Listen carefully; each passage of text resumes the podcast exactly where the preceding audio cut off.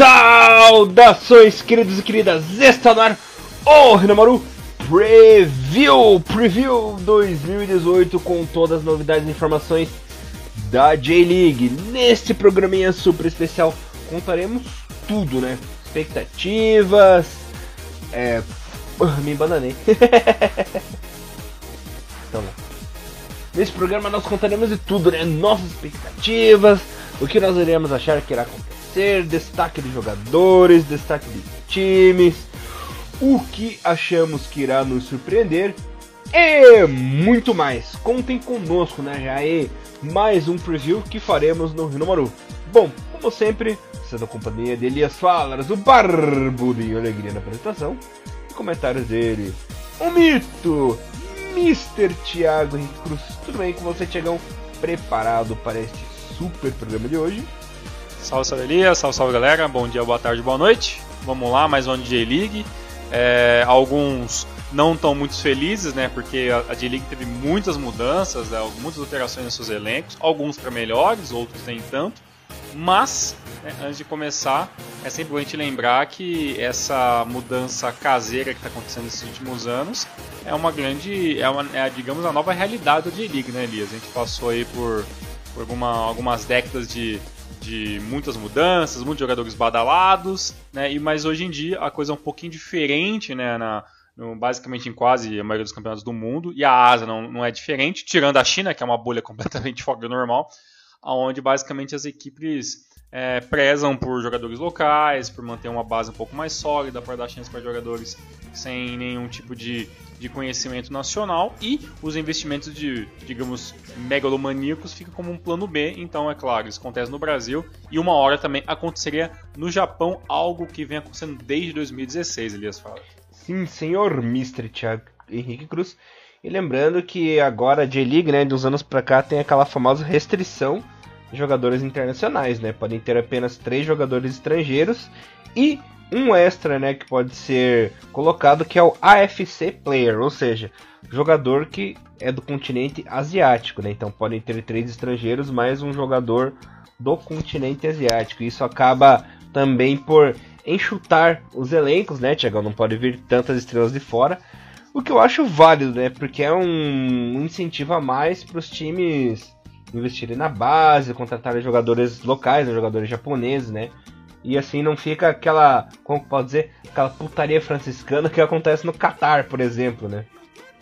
É, o, o Qatar é um exemplo é, é, muito, muito pautável, né, que, que poderia, poderia ser J-League, né? A gente até poderia usar um exemplo para a galera que não está muito acompanhando esses, esses campeonatos muito aleatórios, que, por exemplo, é, um dia a Premier League já foi mais ou menos assim também, né? Com um pouco de restrição, não tinha tanto. Não que tivesse talvez uma lei que restringisse como tem na J-League.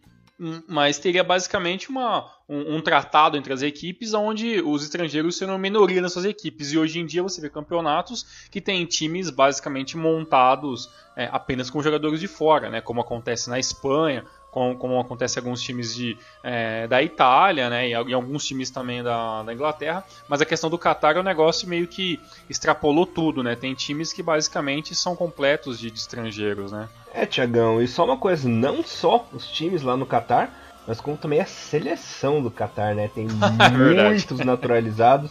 É praticamente estrangeiro que joga, não tem jogador Qatari, Qatari original mesmo. E não só no futebol, como no futsal também. Os caras cara conseguiram fazer uma bagunça em todas as modalidades do futebol ali. Estão terceirizando ah, é, tudo. É, e isso, isso é triste Sim. porque o, o, o futebol né? local não, não se desenvolve, né? Essa galera não tem possibilidade de, de aumentar, de melhorar, e o Qatar vai ficar sempre sendo a, aquele equipe que tem muito dinheiro, mas não tem nenhum tipo de material humano, né, com qualidade, a gente pode dizer assim, né? É, é triste, né, Tiagão? É muito triste. Demais. E uma coisa que eu quero falar para os nossos ouvintes também é que, para quem não acabou não ouvindo o programa passado, que temos uma nova regra na J1 essa temporada, né? Lembrando a vocês e para quem não sabe, dessa vez teremos dois rebaixamentos diretos, né? Do 17 e o 18 colocado, e o 16 terá um bis, né? Um respiro. Ou seja, o 16 da primeira divisão enfrentará o campeão dos playoffs da J2, né? Ou seja, tem aquela disputa do terceiro ao sexto colocado que antigamente dava uma vaga a J1. E agora o vencedor Ou do playoff é enfrentará. mais, uma, é mais uma chance dele não cair e mais uma dificuldade para quem tá, tá jogando playoff, né? Exatamente, né? O pessoal da J2 não gostou muito, o pessoal da J-League da primeira divisão gostou bastante, né? Mas o pessoal da J2 ficou um pouco de cara com esse negócio. Coisa que não acontecia desde 2008. O 2008 foi a última vez que isso aconteceu. É, a gente, por um lado, tenta entender a, a, questão da fórmula, né? Porque, é, como todo mundo deve saber, o, o futebol ele é movido por marcas, por, é, por dinheiro que rola, por, por desenvolvimento e tudo mais. Então, é, não só o desenvolvimento no caso. Então, é, essas mudanças, né, a gente pode até estranhar, poxa, mas por que, que será que a D-League muda tanto de regulamento assim de uma temporada para outra? Porque teoricamente formato, né, a, que, de, de, pontos corridos, né, não é uma coisa que talvez chame a atenção de todos os japoneses ou que ou de, de todas a, de todos os investidores para a J-League, né? Então, por exemplo, às vezes uma equipe que está muito é, muito fraca naquele campeonato consegue um patrocínio muito bom de uma marca de carro, por exemplo, e no final daquele campeonato aquela equipe cai. É, aí essa marca acaba saindo do, do, do, do, futebol japonês, não se interessando mais. Então é uma, uma chance a mais essa da, das equipes que conseguem bons patrocínios, mesmo não sendo ótimas equipes, tem essa chance de se manter na elite do futebol. Mas por um lado que isso é interessante, é, é claro que isso é apenas um exemplo, né, pode ser um, muito mais é, é, digamos, muito mais intrínseco da situação, podem ver outras coisas que a gente aqui no, Brasil não, não conhece, porque são coisas realmente muito internas do futebol japonês, mas tem um lado negativo que os times da J2 que, que sonham em chegar na, na elite do futebol, ou voltar à elite do futebol, tem, além de, de, de, enfrentar lá as quase 40 partidas de um campeonato extremamente inchado, que é a segunda divisão, ainda tem que vencer o playoff e depois vencer o playoff e ainda vencer ainda o 16 colocado da primeira divisão para ver se aí ele consegue subir. Então é, é um caminho muito árduo, né, essas 12 casas do Zodíaco para quem quer voltar de 1. É um caminho muito árduo, muito complicado. Foi uma bela referência tua aí, a das 12 casas. Que quando eles pensaram, ah, passando as 12 casas tem o mestre, né? Pra enfrentar ali. no final, complicado, né? Bom, Tiagão, explicamos tudo direitinho para os nossos queridos ouvintes. Bora para os preview das equipes? Bora lá.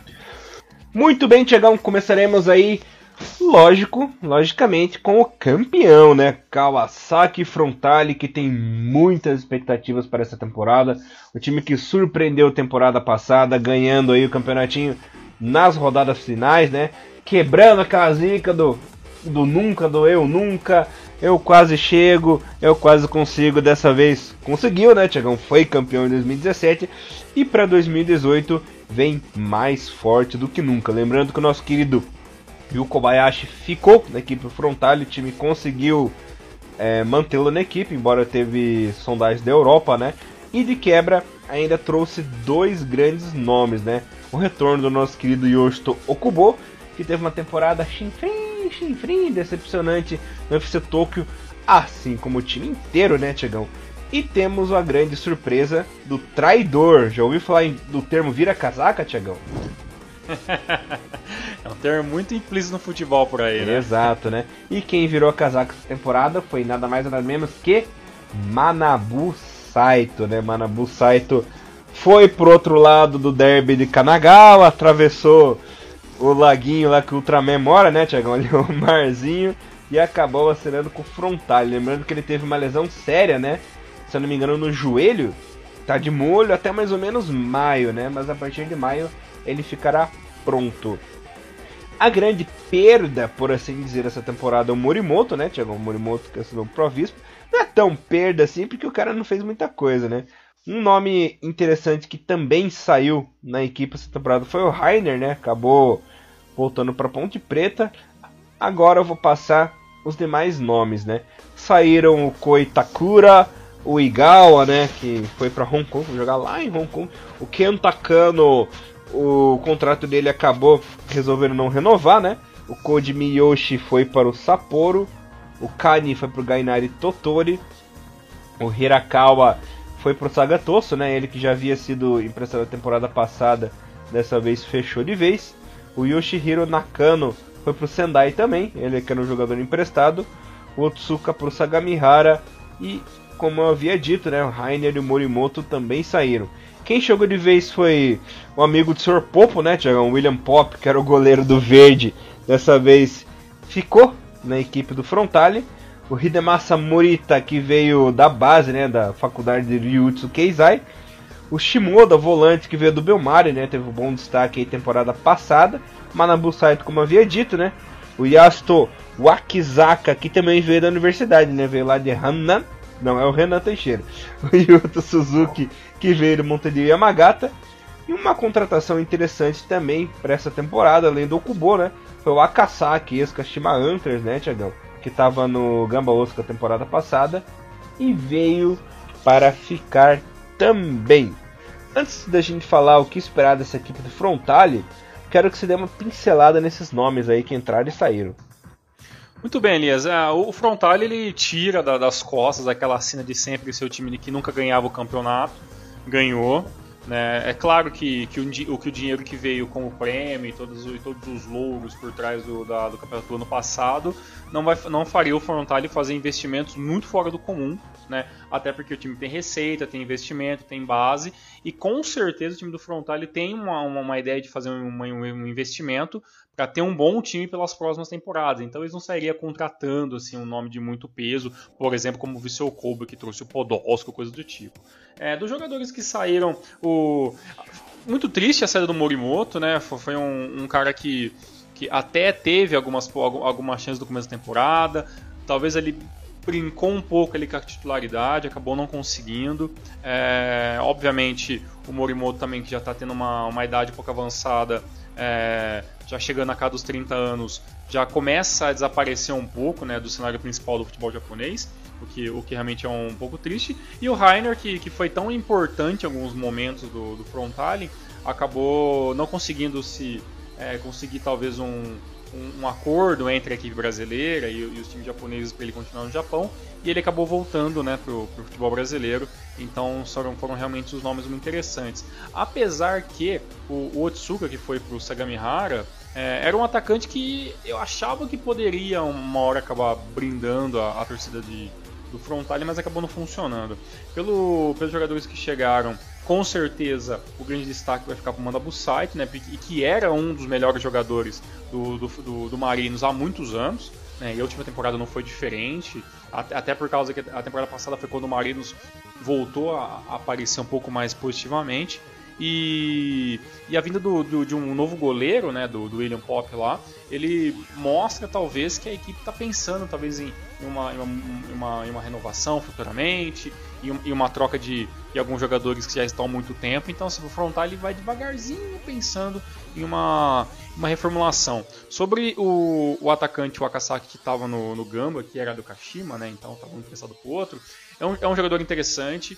Ele ajudou muito o, o, o Gamba na temporada passada, quando o time precisava de um, de um jogador de referência. Claro, ele não é nenhum um craque de bola, não é o cara que vai resolver tudo, mas é, é um, é um, é um nome interessante, né? E os demais jogadores são, são ótimos para compor elenco, mas a gente vai demorar um pouco para saber se são ou não para ser titulares do time do Frontale, né, Luiz? Maravilha, Tiagão. Eu acho que você terá a mesma opinião que a minha. O Frontale brigará por título essa temporada.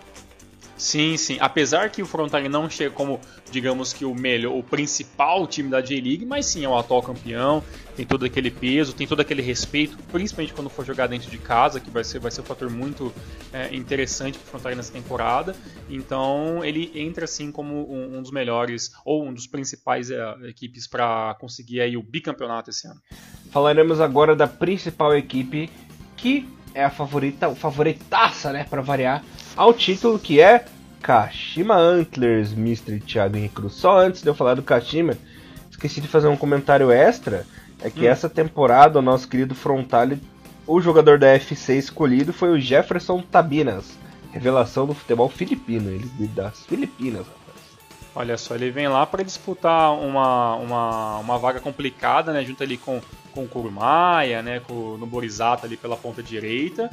Se ele conseguir espaço, interessante, é um jogador rápido, né, como, como, como jogador da Filipinas, e ele pode sim ó, angariar uma vaga. E com certeza, quando chegar é, Levinha Cup ou Copa do Imperador, que são aquelas primeiras rodadas mais fáceis, com certeza no rodízio de jogadores, a gente pode ver lá o Tabinas fazendo sua estreia para o time frontal. Maravilha, Tiagão, o Kashima entra nessa temporada. Não houve aí grandes mudanças, né? Manteve a base da temporada passada, que por pouco, né? No final do campeonato acabou deixando o título escapar, né? Mas trouxe um jogador importante, jogador muito conhecido na torcida do Kashima, que era a jovem estrela da equipe quando saiu e voltou como um consagrado veterano, embora esteja lesionado no momento, né? Atsuto Uchida volta à equipe do Kashima após oito anos de futebol europeu, né? Ele saiu logo após a Copa de 2010 da equipe e está de volta ao Kashima, né? Outros jogadores que chegaram também foi o Yaoki, né? Goleiro promovido da categoria de base, o Kokianzai que veio do Verde, Tomoya Inukai que veio do Shimizu, né? Teve uma boa temporada. Leandro Moura, né? O nosso querido Leandro, contratado em definitivo pro Kashima. É, sabem jogar dinheiro fora, hein? Eita, Kashima. E o Kazuma Yamaguchi, que veio da Universidade de Hanan. De saída, o Bueno, né? O Bueno acabou saindo emprestado ao Tokushima. O Kashima, graças a esse empréstimo, trouxe um bom zagueiro que foi o Tomoe Nukai, né? Teve destaque no passado na equipe do Shimizu. O Yuto Koizumi, o goleiro que foi para o Mito, só atravessou a rua, né? Ali pertinho. Takahide Umebate, que foi para o Tsuegi em Kanazawa. O Akasaki, né? Como já havíamos dito, ele que foi para o Frontal de vez, né? E o Yuta Toyokawa, que é um atacante que foi para a Bélgica, né? Ele foi para o Kas Oipen. Ele que já estava no Fadiano Okayama temporada passada, né? Bom, o que, que o Kashima precisa fazer nessa temporada que acabou vacilando na temporada passada, né? Precisa fazer gol, né? Conseguir administrar suas partidas. Porque o Kashima chegava na frente do gol e o nosso querido Leandrão da Massa, né, Tiagão, acabava desperdiçando as oportunidades, né? Coitado do Mukanazaki. O Mukanazaki ficava louco da vida com o Leandro. E o Pedro Júnior também tem que acordar, porque o Pedro Júnior fez uma boa temporada no passado, mas vacilava muito também, né? Chegava na hora de decidir, acabava vacilando. Quanto ao Tida, né? Sinto muito, mas o nosso querido Daigo Nishi vai perder a vaga titular por Tida fácil, né? Embora o Nishi seja um bom jogador, mas o Tida é o Tida, né? O que eu temo essa temporada? Você vai dar risada agora. O Eda tenho medo que o Ueda apronte das suas novamente essa temporada. E no gol, vamos ter uma disputa acirrada com o Consunte, né, Tiagão? Que parece que esse ano vai virar titular de vez, já que o Sogarrata tá bem veterano, né? Pois é. Assim, ó, sobre. Vamos lá, vamos por partes, né? Primeiro o, o, o caso Ushida, né? O, o Tida ele tava ah, já faz alguns anos de escanteio no, no, na Alemanha, né? ficou de escanteio há anos no Schalke 04, mudou para a equipe da segunda divisão, ficou mais banco ainda, não se conseguiu se retomar. Acredito até que, que o Shida poderia ter voltado antes para o Kashima, ou antes para o futebol japonês, mas eu ainda acho que ele tinha aquele resquício de esperança que talvez ele poderia voltar a lutar por alguma coisa na, na Alemanha. É, onde é um futebol de contato, onde é um negócio é, muito pegado, e para o Tida que já tinha esse histórico de lesão, ficar, ficou um pouco complicado. Não que, que, ele, que ele volte com o rabo entre as pernas, porque ele ficou muitos anos na Alemanha, ficou muitos anos até como titular do Schalke 04 quando ele chegou. Então é um cara que que, que fez uma, uma campanha interessante quando defendeu os times alemães e agora volta para o Kashima, que é basicamente o time onde, onde tudo começou. Né? É, ele vem como cepa titular, mesmo lesionado, ele já estreou pela J-League, jogou basicamente quase o jogo todo ali pela, pela ponta direita, pela lateral direita, né, onde ele joga.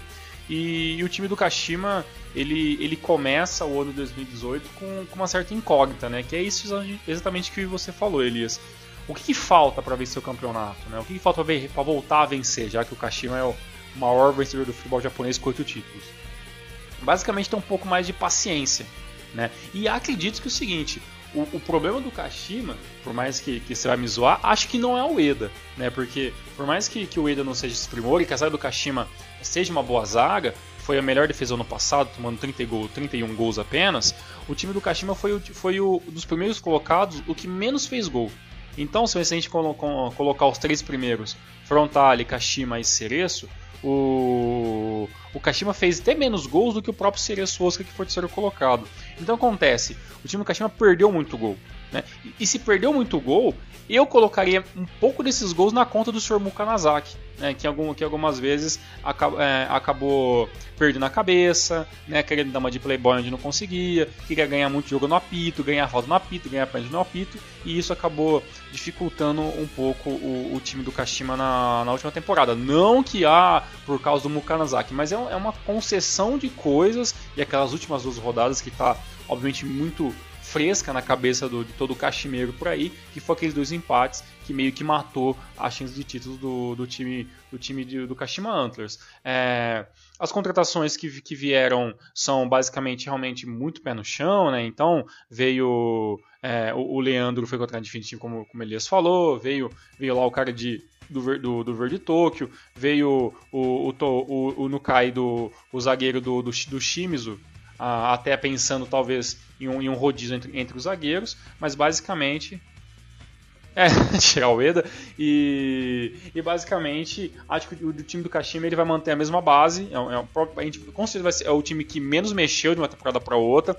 E tinha um elenco até um pouco, é, até um pouco sobrando. Então, alguns jogadores que, que saíram, basicamente, acho que a gente não pode dizer, ah, esse vai fazer muita falta. Né? O Akasaka não tinha espaço nenhum pela equipe, o, o, o, Tomo, o, o Toyokawa também não era um jogador muito utilizado. O Bueno também passou longe de ser um, um, um titular no time do Kashima. Então, assim, saiu o que não estava sendo utilizado. E os que ficaram é, e os que ficaram são os titulares e os que vieram é para compor, é compor elenco, porque o Kashima sabe, se conseguir melhorar um pouquinho a sua finalização, o time tem um pouco mais, é, um pouco mais cabeça fria, o Mokazaki fazer os gols que ele tem que fazer, a defesa fazer, a, fazer a, as tiradas de bola que tem que fazer, é impossível o Kashima nunca ser campeão em 2018.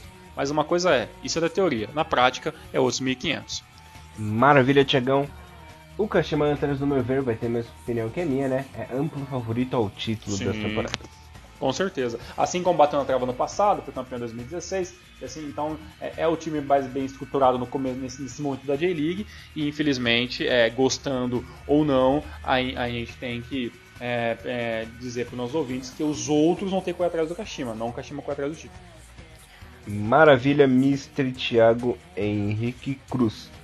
Bom, falaremos do último candidato ao título, né, nessa temporada, que é o nosso querido Urawa Reds. No Urawa conseguiu manter a base novamente, perdendo aí poucos jogadores de importância. No meu ver, o jogador mais importante que a equipe perdeu foi o nosso querido Rafael Silva, né? Rafael Silva acabou sendo vendido para o Zuhan Wall, lá da China, da segunda divisão da China. Como essa China tem dinheiro, né? Um time da segunda divisão conseguiu pagar 5 milhões de euros de multa, né?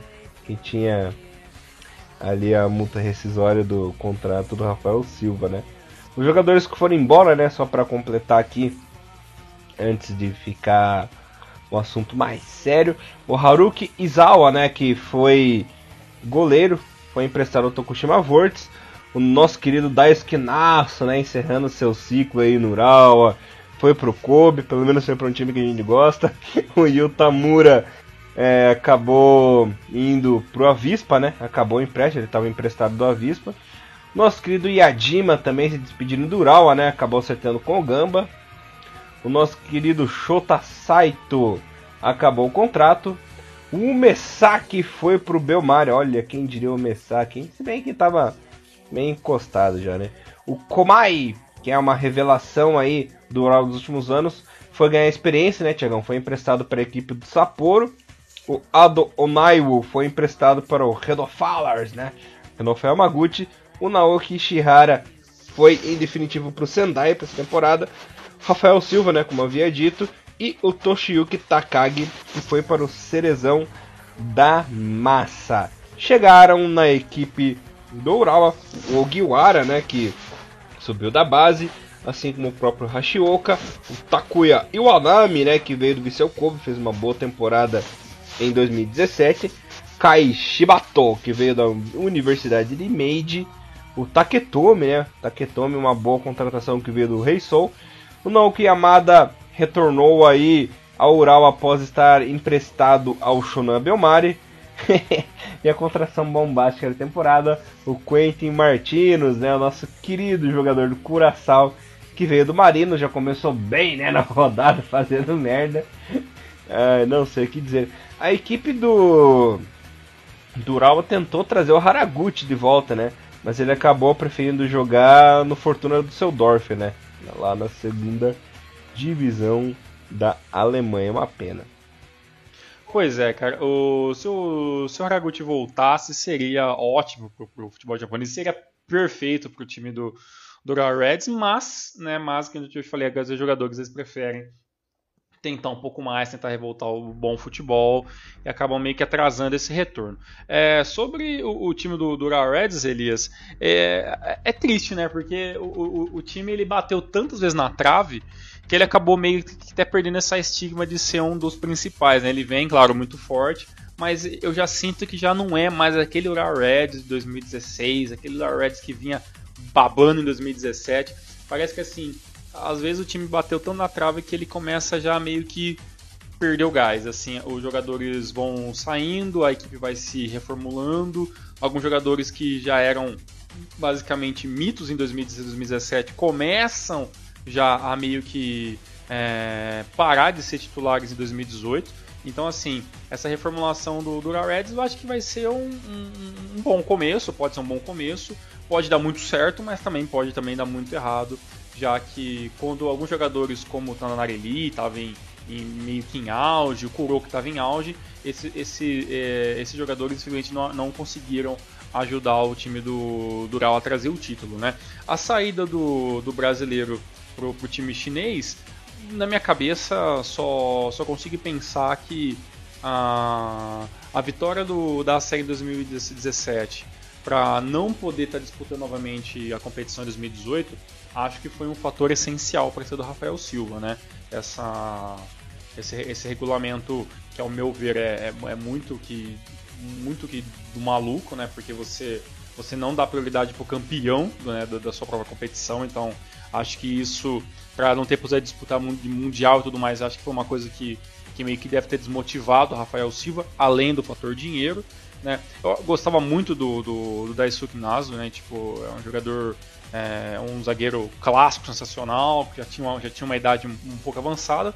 Pode lutar, pode lutar com certeza por, por ser titular no Kobe.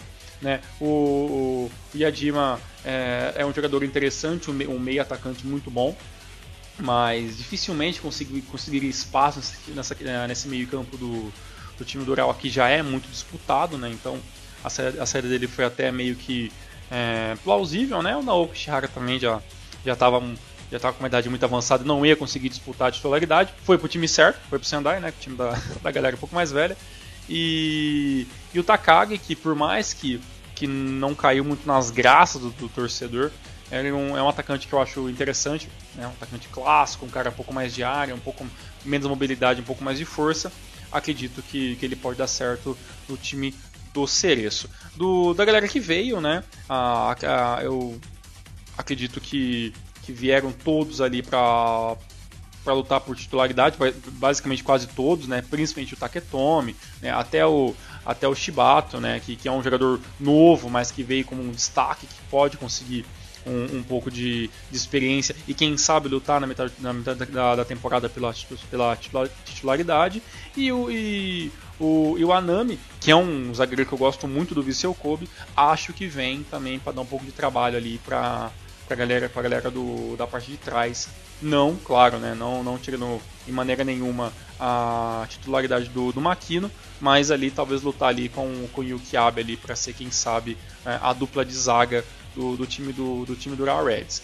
Do demais, né? É questão de esperar para ver. O, o Martinos para mim sempre foi uma incógnita, né? Ele, por mais que tenha feito uma temporada ok o ano passado pelo, pelo time do Marinos, é um jogador que para mim ainda é, falta me mostrar muito a que ele veio, né? Agora está num, numa equipe que vai disputar campeonato, então é uma chance dele mostrar que realmente ele pode jogar numa equipe de ponta da D-League. Não que o Marinos não fosse, mas o Marinos era aquela equipe que passava por uma dificuldade, era um técnico muito confuso e anos muito complicados.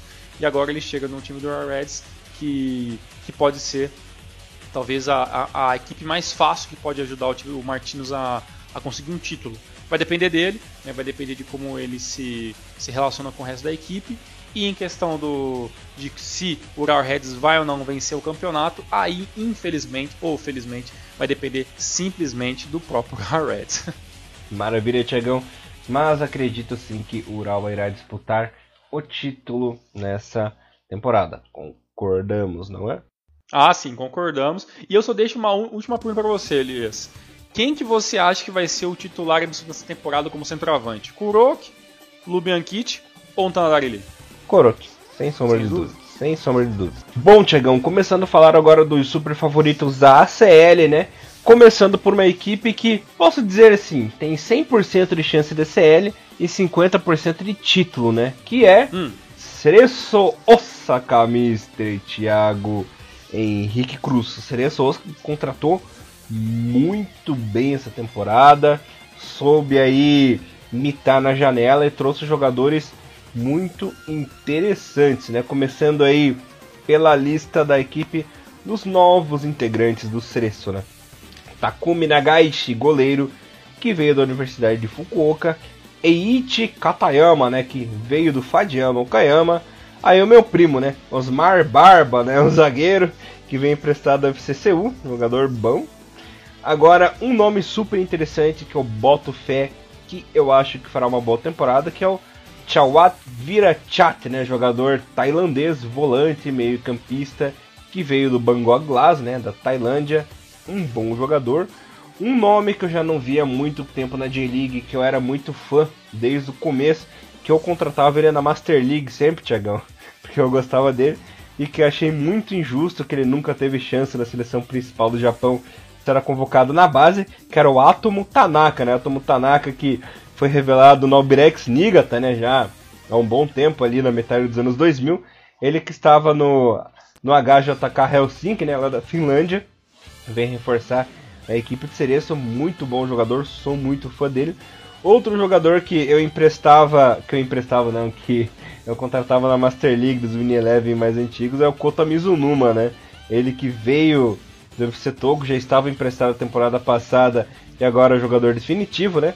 Na Oya Uoezato, que veio da Universidade de Gakuin, Hiroto Yamada, né, que subiu da base, Mizuki Ando, que veio do colégio de Nagasaki, Motohiko Nakajima, que também subiu da base, o nosso querido Toshiyuki Takagi, que terá mais uma chance na J1, né? Ele que foi muito bem na equipe do, do Shimizu, né? Era ídolo lá, bom jogador. No Ural não conseguiu vingar, mas vamos ver se agora na equipe do Cereço acaba dando alguma coisa. E o sul-coreano Yandong Hun, que veio do Pohang Steel, jogador alto, né? Tem 1,84m, se não me engano. O grandalhão pode aprontar na equipe do Cereço.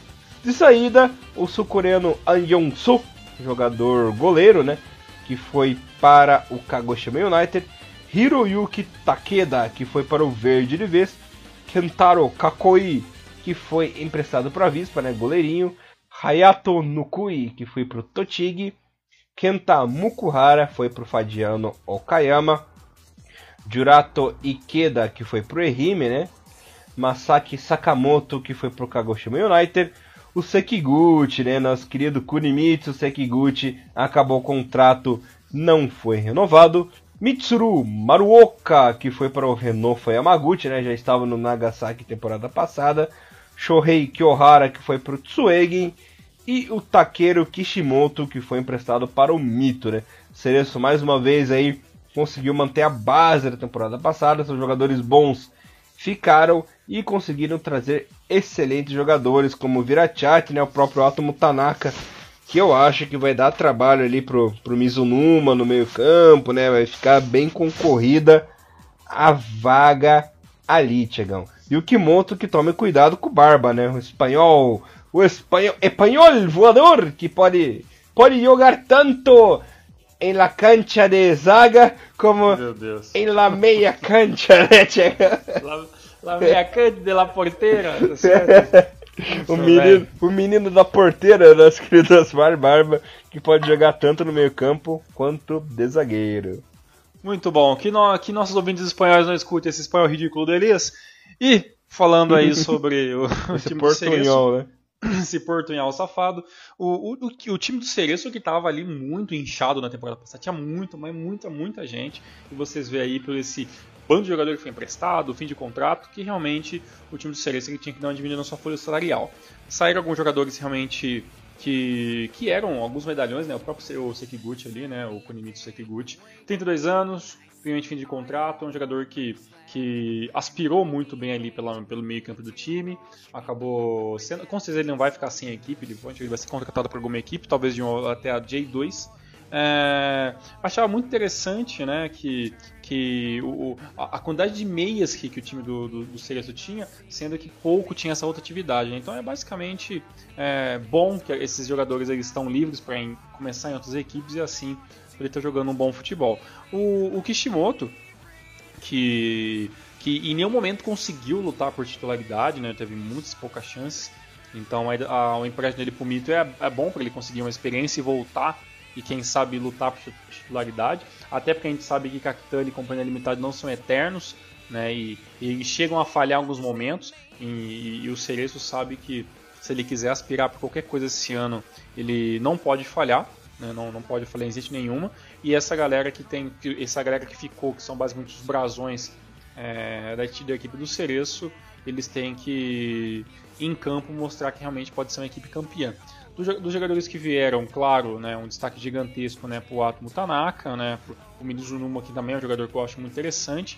E o Takagi, como eu já falei, né, agora eu sou contra o Rarez, ele vem para lutar por titularidade, na minha opinião, ou pelo menos para dar um pouco de trabalho.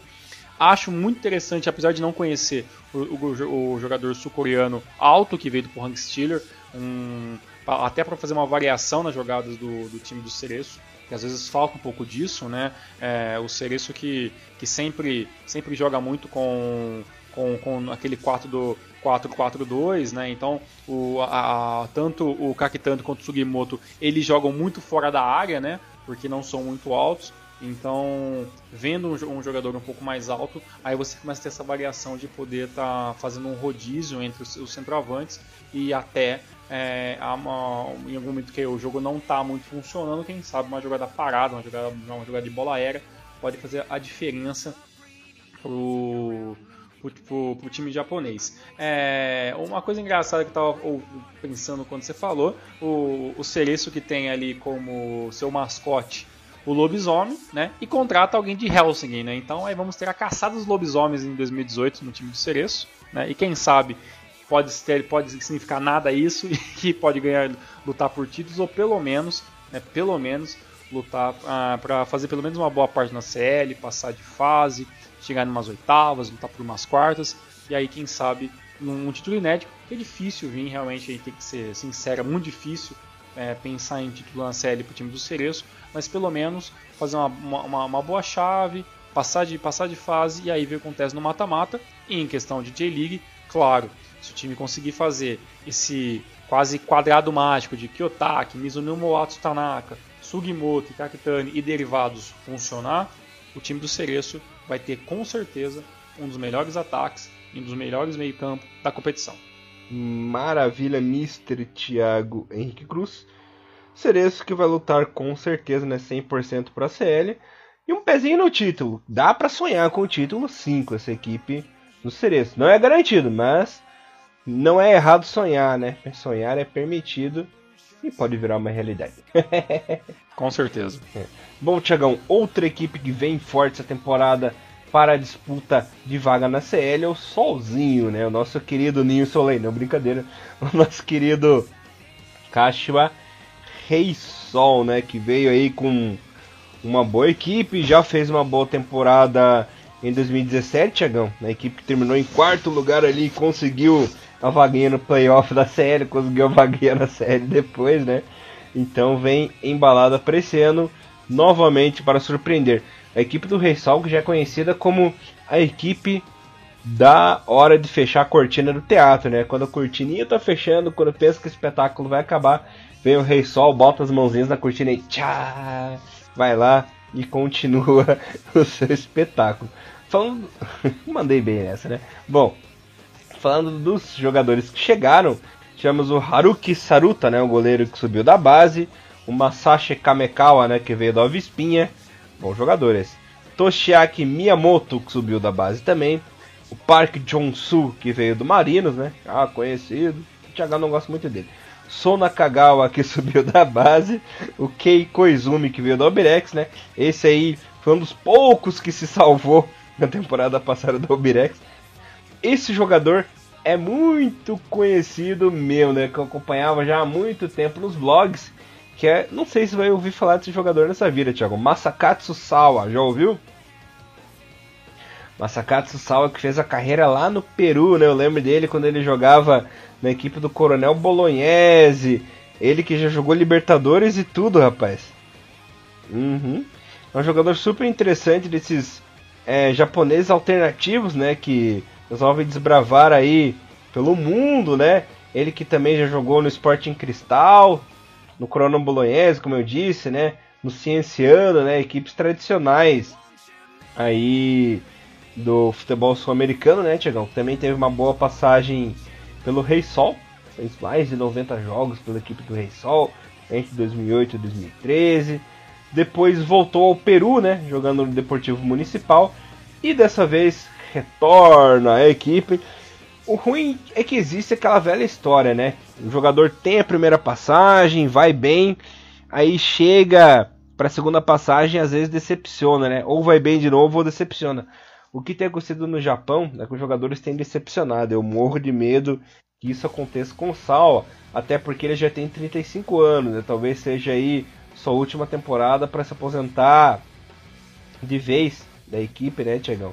Para se aposentar para uma equipe que o consagrou, né? Ele que já tem mais de 90 jogos pela equipe, foi campeão da J2 em 2010, foi campeão da J1 em 2011, né? Também jogou a CL, jogou Mundial, Interclubes aquela vez, naquele jogo contra o Santos, né? Que o Santos acabou vencendo e depois ferrou contra o Barcelona, né?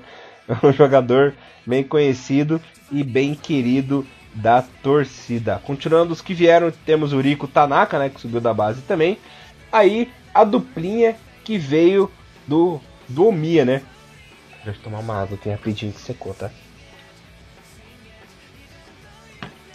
Aí veio a duplinha que veio do Mia, né, Tiagão? O Yusuke Segawa e o Ataru Esaka, né? O Esaka que é um bom jogador, briga aí para ser titular.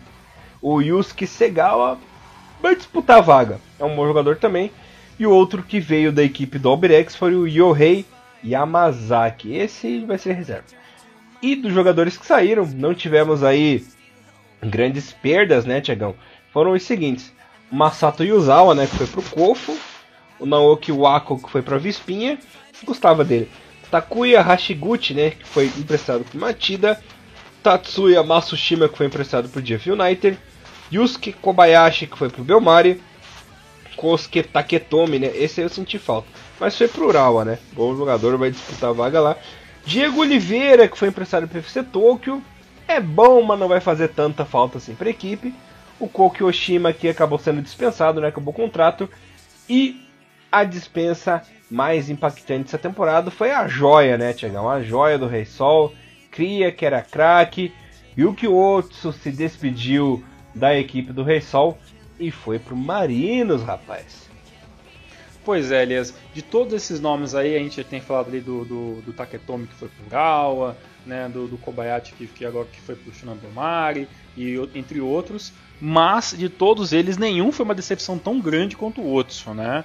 é, veio como craque, que talvez ia despontar, que ia ser um recomeço para a carreira e tudo mais. E assim, passou muito despercebido no time do Rei Sol. Tentou muitas vezes, foi titular muitas vezes, fez alguns gols realmente, mas muito, mas muito longe de ser essa grande joia né, que, que ele mostrou, que foi falado que, poderia, que ele poderia estar voltando a ser. Uma pena, né, a seleção do Japão perde um, um bom meia atacante, né, às vezes mais atacante do que meia, mas realmente o Otsu tem dificuldades sérias em voltar a ser aquele, aquele Otsu né, do começo de carreira, que era, que era tratado até como uma futura joia do, do futebol asiático.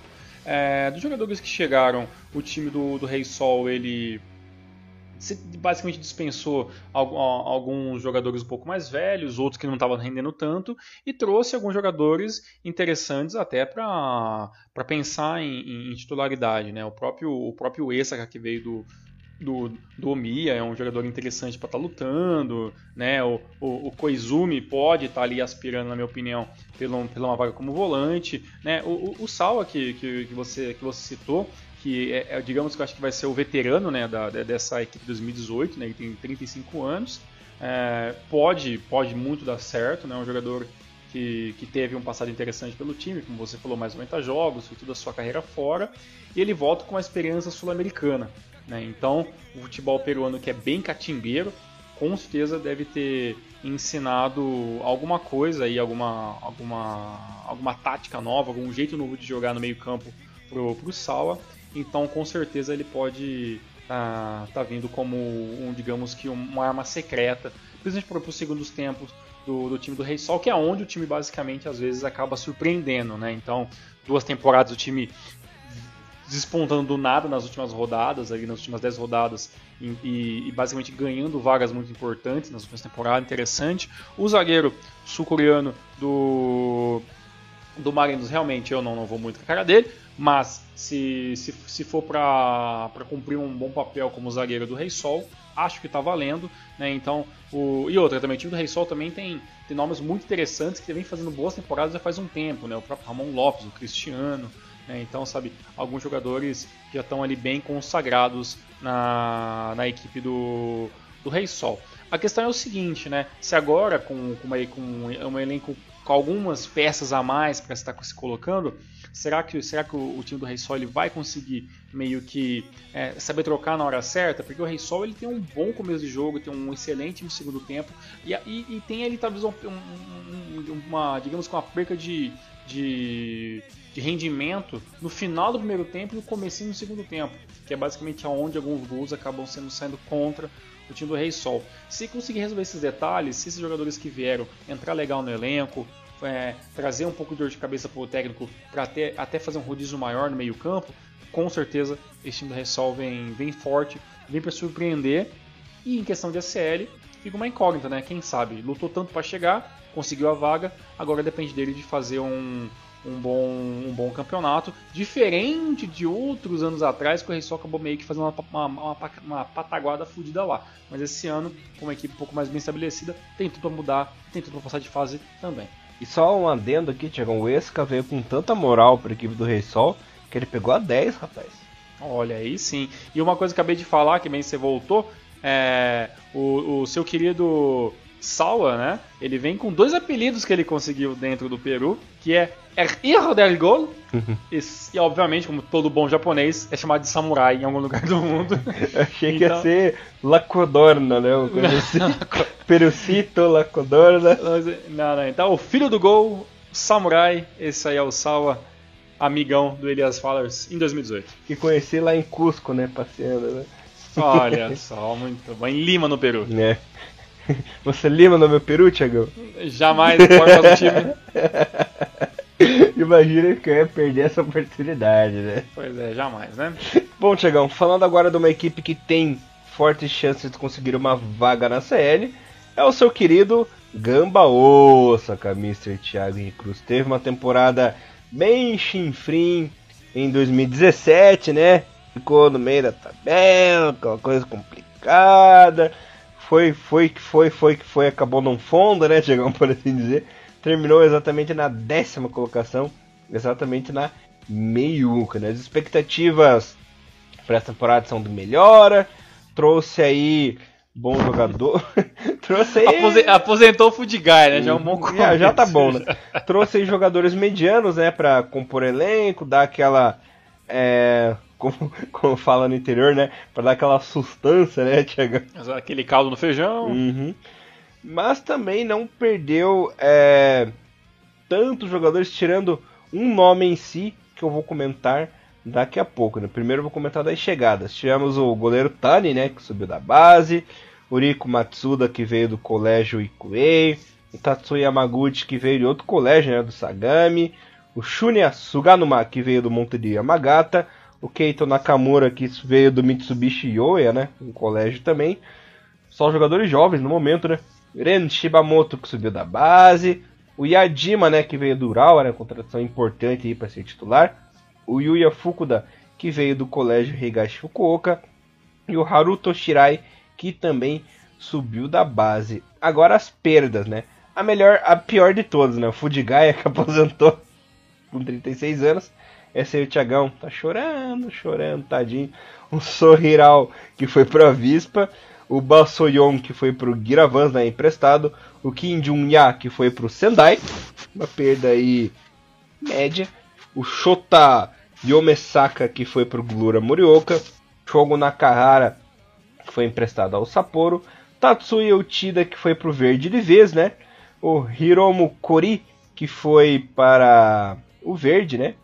O Hiroto Goya que foi emprestado pro Tokushima e o Akasaki que foi pro Kashima e depois mudou de clube novamente, né, como dissemos, mas a perda mais importante aí da temporada, que teve grande destaque inclusive na seleção japonesa, né, Tiagão, que foi o Yosuke Ideguchi, que foi comprado pelo Leeds, mas depois foi para o Leonessa, emprestado da Espanha. Essas gambiarras que o europeu adora fazer, né? Compra o passo de jogador, contrata uhum. ele e acaba emprestando. Pois é, cara. É... Falando diretamente da, da maior perda, o, o Ideguchi ele poderia ter ficado um pouco mais no Japão. O Gamba não fez muito esforço para manter ele.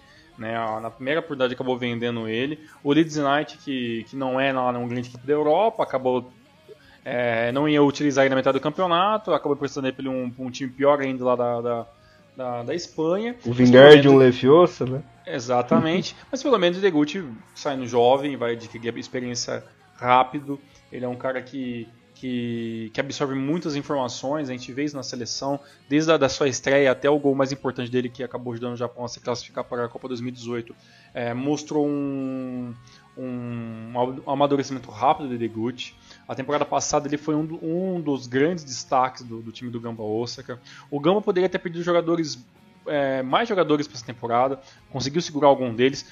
Um que estava muito cotado para sair, que era o Endo, acabou não saindo. É, então, é, pelo menos o, o, time tenta manter uma base, porque é o seguinte: é, ok, décima, décima colocada na última temporada, o time acabou é, saindo muito mal nas, nas tentativas de mudança, vem o Leverkusen para essa temporada e com ele um monte de jogadores novatos que podem funcionar na equipe, que podem ser simplesmente para manter o elenco, mas o grande problema do Gamba é o seguinte, a, a grande pergunta para 2018 esse, como os jogadores são basicamente jogadores que vieram de colégio ou, ou, ou, ou de base, jogadores que não têm muita experiência em questão de longo prazo. Então, assim, mesmo que o Gamba consiga fazer um bom campeonato, será que esses jogadores novos conseguirão meio que segurar essa bronca durante 30 e poucas rodadas? É aí a questão que a gente não sabe. No entanto, é, investir na base sempre é interessante. Você economiza dinheiro, você às vezes você basicamente sobe jogadores que você acha que é mais interessante então, e jogadores que vêm de colégio, basicamente também vem por custo zero. Então, o time do Gamba Osaka, ele adota uma estratégia de manter o que deu certo em 2017, é, trazer jogadores novos e desconhecidos para surpreender 2018 e ver o que acontece. É o, é o suficiente para ganhar o campeonato? Não, não é. Mas pelo menos é uma tentativa né, que, que, o time do Gamba faz. Só a única coisa que eu acho muito estranho é o seguinte: fazer essa mudança de, de estratégia, de você não contratar quase ninguém, de você, claro, traz o Yadima para ser obviamente o titular da equipe, mas o, o time do, do time do Gamba ele vem com uma, com uma, uma ideia muito, muito asiática, muito japonesa de você manter muito na base, mas traz um técnico de fora. Aonde o Leverkusen, obviamente, não, não conhecia esses caras, não sabia de jogadores da base, é, pouquíssimas, pouquíssima a possibilidade que ele, obviamente, vai dar para o cara que jogou no colégio, que tem lá 17 para 19 anos. Então, assim, é, para esses jogadores da base, hoje jogadores veio do, veio do colégio, é, ter uma chance no time do Gamba hoje, eles vão ter que jogar muita bola. Porque o Liverpool é um técnico brasileiro, a moda antiga, que preza muito a, a experiência, então pode ser um pouco frustrante se essa galera acabar não conseguindo mostrar serviço. Se é funcional ou não, eu não sei. Mas o time do Gamba, ele tem tudo para pelo menos, pelo menos fazer uma temporada que ele vai acabar ficando no meio da tabela, porque obviamente é um time que dificilmente vai lutar por rebaixamento, que vai ficar na parte de baixo da tabela, a não sei se aconteça um grande problema, mas nesse momento é difícil frisar o que esperar do Gama 2018, a não ser esperar para ver. Se bem que, Tiagão, na passagem do Levi pelo Cereço, né, que durou muito, muito tempo, ele fez o contrário do que ele fez no Brasil, né? Ele investiu na base, investiu na piazada, promoveu todo mundo, montou aquele time jovem que fez o maior sucesso, né? Barrou o Cactani naquela época, né? O Cactani estava muito rebelde e revelou uma porrada de jogador, inclusive Kagawa, né? Kagawa foi revelado pelo Levir naquela época, né? Então. Olha, espero que você esteja certo e que o Santos do Levir, né? Que, é o, que o Levir Cup é o novo, a nova, nova Atena e aí tem os novos, né? Que vai defender aí o, o Japão. Espero que ele funcione, né? Porque realmente ele, ele fez um trabalho de na base, como você mesmo frisou, ele lembrou Kagawa, Kyotaki, toda essa, essa galera veio, o Inui também tudo mais. Mas é. O, o, Yamaguchi, mas é, é, muito engraçado, é porque o Levir do Japão é muito diferente do Levir é, em times brasileiros, né? Então é, é, muito difícil saber qual, o que, que o Levir vai fazer em 2018. Tem, se, se, ele, se ele já mexeu na base do Cereço, obviamente então ele vai, quem sabe, dar uma chance para a base dos do, do jogadores do Gamba. Mas é aquilo que eu falei, os jogadores têm que jogar bola, porque senão vai ser difícil. Bom, vamos, Tiagão, falando de uma outra equipe que tem chances de brigar por ACL também, encerrando o papo ACL, que no meu ver é o time equipe que tem chance de conseguir alguma coisa, é o nosso querido Júbilo Iwata, né, que contratou bem essa temporada. Claro, perdeu aí um jogador importante, a gente vai falar disso daqui a pouco, mas as chegadas, as chegadas foram as seguintes. O Guilherme Santos, né, que veio do Paysandu, teve um grande destaque aí na Série B ano passado. O Ryo Shinzato, que veio do Kofo, né, um dos poucos que salvaram também. O Hiroki Ito, que subiu da base. O Taishi Taguchi, que veio do Nagoya Grampus. O Gabriel Morbeck, né, que veio do Roasu Kumamoto. E o defensor de Atena, né, Tiagão? Seiya Nakano, que veio da Universidade de Tsukuba, né? Vai levar o sétimo sentido na equipe. As saídas foram as seguintes, né? O Ayumi Niekawa, que foi emprestado para o Azul Claro. O Ryoma Ishida, que foi emprestado para o Tsuegen o Taisuke Nakamura, que foi pro Mia. Aí a maior perda da temporada que foi o Hayao Kawabe, né, que fez uma excelente temporada temporada passada, ele que estava emprestado do Hiroshima. Ele jogou bem ano passado, o Hiroshima pensou, não, volta aí, Kawabe, vai jogar para nós essa temporada e o jogo que se foda. Voltou para a equipe dele. O Hiroto Tanaka, que foi pro Ehime de vez. O Kota Ueda, né, que foi para Diana Koyama. O Kota Ueda, que é o jogador clássico do Jubilo Iwata. O Takafumi Shimizu, que acabou o contrato também. Kazuki Saito pro Fadiano Okayama. Ryu, e o Ryu Oliver Iwamoto, né? Que foi pro Gainari Totori, que se aposentou aos 21 anos. Eu preciso saber por que, que ele parou tão cedo. Não sei, não consegui pegar essa informação. Quem deve saber é o nosso querido Thiago Bom Tempo, né? Depois eu pergunto para ele. Bom, Tiagão, o Júbilo Wata que temporada passada começou muito mal, né? Fez um primeiro turno muito ruim, mas no segundo turno conseguiu aí jogos importantes, vitórias importantes e acabou terminando na sexta colocação, né? Por pouco, por pouco mesmo, devido aos grandes vacilos do primeiro turno, acabou ficando de fora da CL, né? Mas poderia ter conseguido. Se fosse pelo segundo turno, poderia ter conseguido uma vaguinha na CL, que é o que eu boto fé nessa temporada, porque o time tá bem entrosado, tá jogando bem. O trio ofensivo é muito bom, né? Com Nakamura, o Adailton e o Kawamata. Nakamura jogando o fino da bola, mesmo fazendo, mesmo quase com 40 anos, né? Quase fazendo 40 anos. Tem o Kentaro Oi, que foi um bom zagueiro temporada passada, por incrível que pareça. O Kaminsky virou um goleiro seguro de vez, né, Tiagão? O Musaev, que era uma incógnita né, dos Bequistão, tem jogado bola também. E convenhamos, né? Se o Shunsuke Nakamura conseguiu, conseguiu colocar o Kawamata na seleção japonesa, é porque ele continuou jogando fino na bola ainda, né? Pois é, foi até papo isso do, do Awards 2017 com bom tempo, que vocês utilizaram um termo que o Nakamura só não fez chover, né, no Exato. estádio. E, né, e realmente, o, até, até me contradizendo um pouco, né, que eu até não acreditava que o Nakamura jogaria tanto na temporada passada e ele acabou mostrando muito mais do que eu esperava. O, o, o Jubiluata que entra para aquela equipe que investiu pouco, né, acabou desfazendo alguns jogadores que não, que não eram muito bem utilizados. E, e, o time ali que tem ali o, o trio ofensivo com o Adailton Nakamura e o, e o Kawamata vem para uma temporada de mostrar realmente mais uma vez o bom futebol que trouxe o ano passado. Uma coisa muito interessante, até mais importante do que o próprio ataque do, do Jubiluata, é, é, a marca de melhor defesa de 2017 que eles conseguiram. Né? Então ali o Takahagi Oi e o, e o Morishita, eles junto com os outros jogadores, eles foram a, a equipe menos vazada, né? E também o, o, o Kaminsky tem muito desse, desse mérito, apesar que ele veio assim como uma grande incógnita né, no, no Jubiluata. É, o Júbilo, ele, como você falou, ele teve um começo de campeonato muito difícil, né? Ele teve 10 empates, então, para uma equipe que está querendo lutar por alguma coisa, empatar 10 vezes é muita coisa.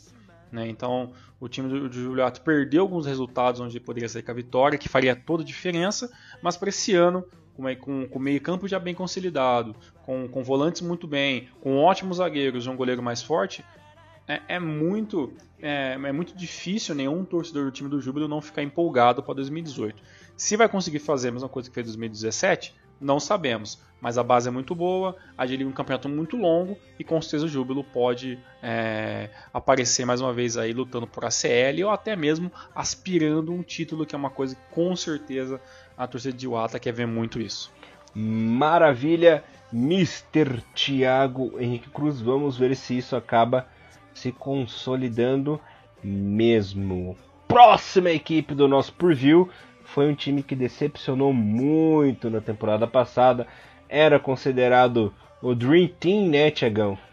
Em 2017, mas devido às atuações pífias, jogando muito mal, principalmente no segundo turno, o FC Toco terminou apenas na 13 terceira colocação, apenas 8 pontinhos acima da zona do rebaixamento, né?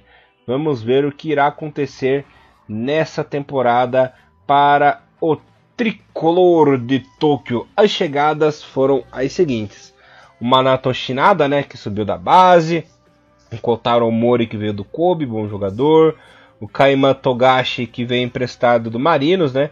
O Kichi Yadima que subiu da Universidade de Chu, o Ta Taichi Hara que subiu da base e o Diego Oliveira, né, que vem emprestado do Rei Sol. Já começou bem o campeonato. Né?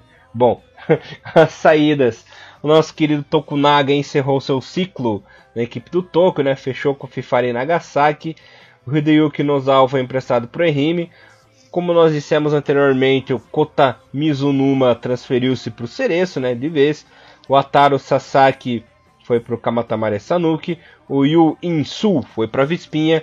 Nosso querido Peter Utaka retornou à equipe do Hiroshima, né? Ele, ele que estava emprestado apenas para o Tokyo. Ó, o Hiroshima dando mais desperto, né? Não querendo passar sufoco essa temporada de novo, hein? O Yoshi Tokuboku foi para o Frontale.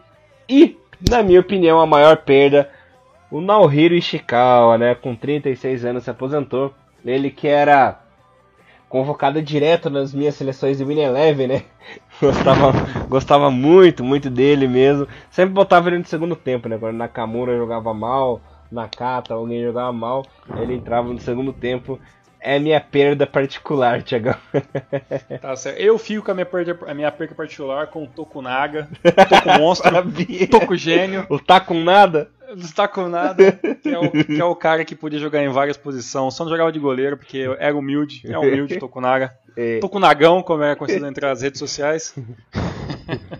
Mas assim, o, o, destaque realmente fica pela, pela ponteira do Naohiro Ishikawa, pelo Tokunaga, que é um, que é um, um, um lateral que, já, que, que, jogou como zagueiro quando, quando foi necessário. E, e não fica. E, e, é engraçado a gente não citar a saída do Peter Otaka ou do Okubo da equipe como uma perca. Até porque a temporada 2017 foi ridícula em, em questão de. De, é, de o, que se, o que esses jogadores formaram uma equipe, né? Porque realmente faltou muito disso. Apesar da temporada passada o time é, o time ter ficado é, longe de lutar por rebaixamento, muito longe, um 13 terceiro, um 13 terceiro lugar, pelo investimento que teve, foi um grande fracasso, né? Então é, é, é impossível não falar disso. O, o, o, time do UFC Tokyo vem com a proposta de talvez contratar menos, com apenas aquilo, aquilo que deu certo em 2017, para voltar aos bons tempos e voltar a lutar por uma, uma vaga na CL. É difícil, acreditar nesse slogan. Mas se o time da FC Toco que viu que apenas contratar qualquer nome que está no mercado ou qualquer jogador que está descontente com a sua equipe não vai não quer dizer que vai que vai transformar uh, aquilo numa boa equipe, né? Então o, o time do FC Tokyo trouxe apenas jogadores um pouco menos badalado. O Diego Oliveira é uma boa, é uma é uma boa chegada, mas é apenas um empréstimo, então se não der certo não vai, não, não vai perder muita coisa.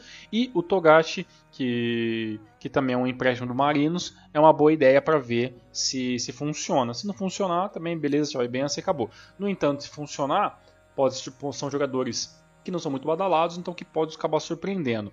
O que mais acho esquisito é a formação tática do do, do time do FC Tokyo, né? É ainda naquele 4-4-2 ou 4-2-4, é, com pouquíssimas variações. A gente vê que o, time do FC Tokyo tem essa dificuldade em variação. Esse ano tem lá um jogador tailandês que é para colocar um pouco mais de mobilidade nesse ataque do, do, do, do FC Tokyo. Então acredito e espero muito que tem uma mudança não só de jogadores, mas sim de posicionamento tático, de, de formação, porque o time do FC Tokyo não funcionou em 2017. E se voltar a jogar na mesma formação com menos jogadores de 2017, eu não sei se vai realmente ter alguma mudança muito significativa.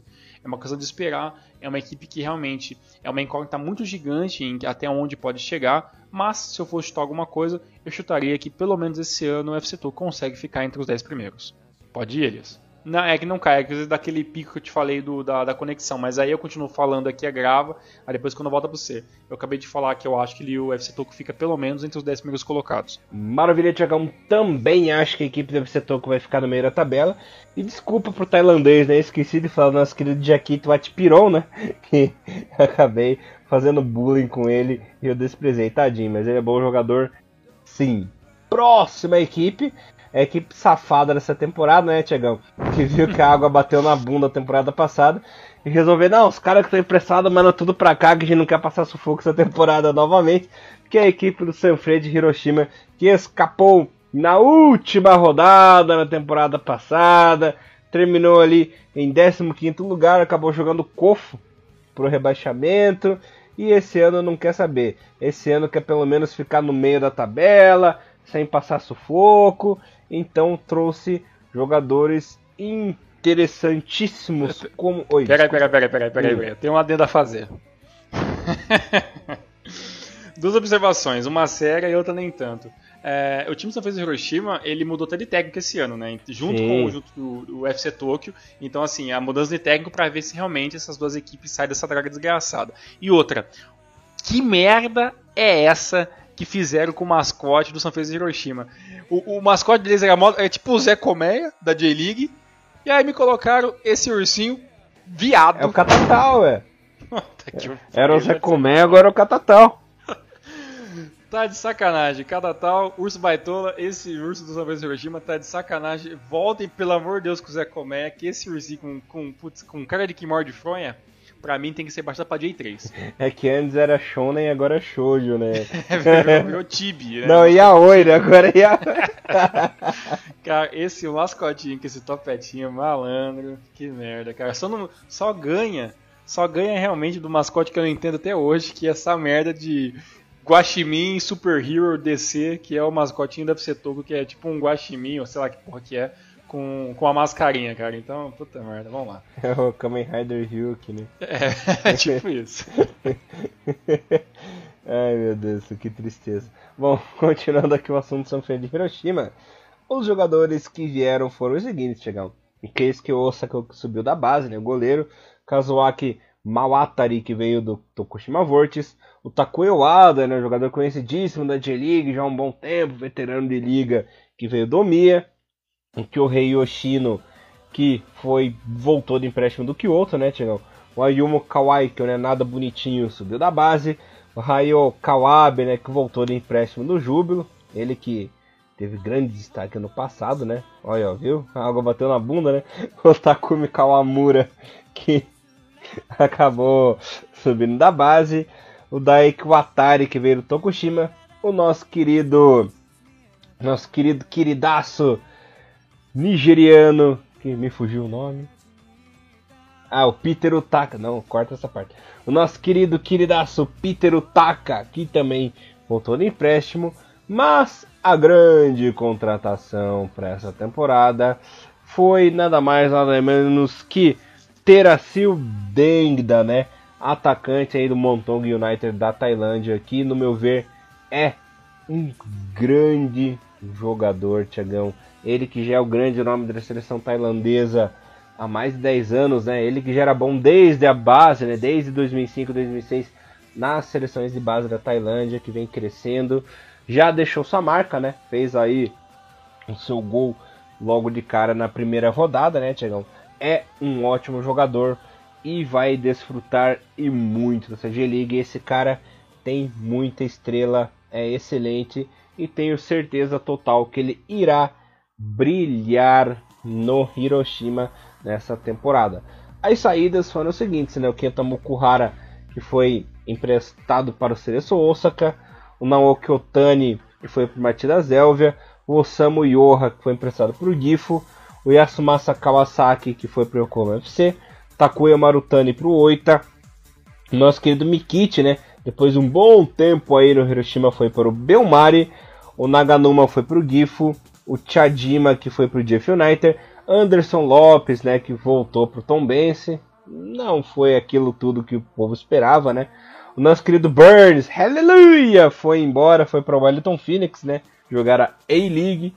O Takuma Miyayoshi foi para o Sapporo. O Minagawa que foi para o Kumamoto. E o Taka não durou, né? Voltou para o Hiroshima e foi para emprestado para o V Bold Club da Dinamarca. Pois é, Elias, um, um adendo. O Peter Utaka dificilmente fica no Sanfrecce de Hiroshima porque é um cara muito caro e o Sanfrecce de Hiroshima já desde a temporada passada já não queria pagar o que ele, o que ele tá pedindo. Pode ser um erro? Pode. Foi um, foi um erro na temporada passada em aspas, porque o time realmente precisou de um centroavante quando não tinha. O Patrick não, não, não, sozinho não faz milagre, até porque ele voltou depois de uma, de uma lesão muito séria. E, mas bem, ah, os, os, dos cofres públicos só o próprio San Francisco para saber, não eu. É, o, o, Burns realmente estava né, apenas passeando lá em Hiroshima, não, não, não, não conseguiu se se adequar. Assim como o Anderson Lopes também passou longe de ser aquilo que a gente esperava. O Mikic, que, que é um, um, jogador que chegou um pouco nas graças da torcida, acabou infelizmente também acabando seu ciclo, entre outros jogadores. O time do Hiroshima fez a limpa no, no seu elenco, né? pelo menos uma, uma, grande parte de jogadores que não eram utilizados. Acredito que poderia ser pelo menos mais uns dois ou três nomes aí, mas né, o time do de Samsung Hiroshima também tem que pensar também na continuidade do campeonato. O Hiroshima que veio de uma temporada ridícula, né, onde o time conseguiu 8 vitórias apenas, né, e, e teve 17 derrotas, perdeu até, até mais do, por, do que times que foram rebaixados, mas por uma incompetência, ou melhor, uma, uma incompetência maior ainda que eles caíram, o time do Hiroshima acabou é, escapando de, de um rebaixamento que seria é, algo muito trágico é, para a equipe que venceu os campeonatos do, do, começo aí dos anos 2010 com uma certa facilidade até. É, o time do Hiroshima vem para uma temporada para tentar se reencontrar no futebol japonês. Claro que ele vem muito, de, muito desmotivado pela questão da imprensa local, mas né, o, time, o, o, time, tem tudo para pelo menos mostrar que o que aconteceu em 2017 foi apenas um equívoco e que aquilo não vai voltar a acontecer. Agora, se, se o time do Hiroshima voltar a jogar como jogou em 2017, mesmo com o novo, o novo técnico, né? Que é o senhor, deixa eu ver o nome aqui, que agora me fugiu o nome, o senhor Hiroshi Jofuku. Grande é... Jofuku. Que... Grande Jofuku. Cara, eu não Grande entendo. Jofuku. O Hiroshima é tipo mulher de vagabundo, né, cara? mulher de bêbado. Que apanha, apanha, apanha, manda o cara embora, mas não Exato. aguenta de saudade e chama de novo pra se fuder na vida de novo, né, cara? Pois é, é então impressionante, então... rapaz o Sr. Fu, que já é conhecido lá da, de, de, Hiroshima, pode ter uma nova chance de talvez fazer o time voltar a, a, a lutar pelos tempos áureos. Se chegar ao final de 2018 e o time de Hiroshima despontar e fazer um campeonato sensacional e lutar por vaga de ACL, putz, vai calar minha boca. Mas por mim, é um time que infelizmente se apequenou e vai ter muita dificuldade em voltar a estar na elite do futebol japonês. E fica a minha pergunta que eu já fiz desde 2015. O que o Sanfrecce Hiroshima fez com dinheiro de dois campeonatos. Enfiaram no cu do Taka, aí acabou o dinheiro, não, não quis mais o Taka, o Taka foi embora, o time não conseguiu mais nada e tá aí lutando pela parte do campeonato, infelizmente. E agora vou enfiar um dinheiro no cu do Jofuku, né? de novo. Vai ficar no meio de tabela. Preview é ficar no meio de tabela pra variar. Ainda bem que não é coisa pior, né? Porque o que já aconteceu no passado não é pois. É, e, antes, que, e antes, que, e antes que, que, que os jogadores do Hiroshima fiquem bravos comigo, que eu acabei errando, não foram dois campeonatos, foram três que eles ganharam nos últimos anos, 2010, 2012, 3, 2015. Três campeonatos e a equipe quase caiu em 2017. Não faz sentido nenhum na minha cabeça como isso pode, pode ter acontecido. E 2013 foi aquele campeonato épico, né? Que o Marinos estava liderando até as rodadas finais lá. Sim. E o time acabou pipocando e deu Sanfrete Hiroshima. Outra equipe com ambições médias para essa temporada é o Viseu Kobe, né? O Viseu Kobe que parecia que ia bem temporada passada, expectativa do Nelsinho ir bem, o time estava entrosado, trouxe o Podolski, né, Tiagão? Depois trouxe o Big Rafuna, mas não, não, não. Terminou apenas na nona colocação como uma das grandes decepções da temporada, né? Vamos ver como é que vai ser essa temporada, mas eu acho que será mais do mesmo, né? Vai ficar no meio da tabela. Os reforços foram os seguintes, meu irmãozinho. O Kota Og, né, goleiro que veio do Nagoya.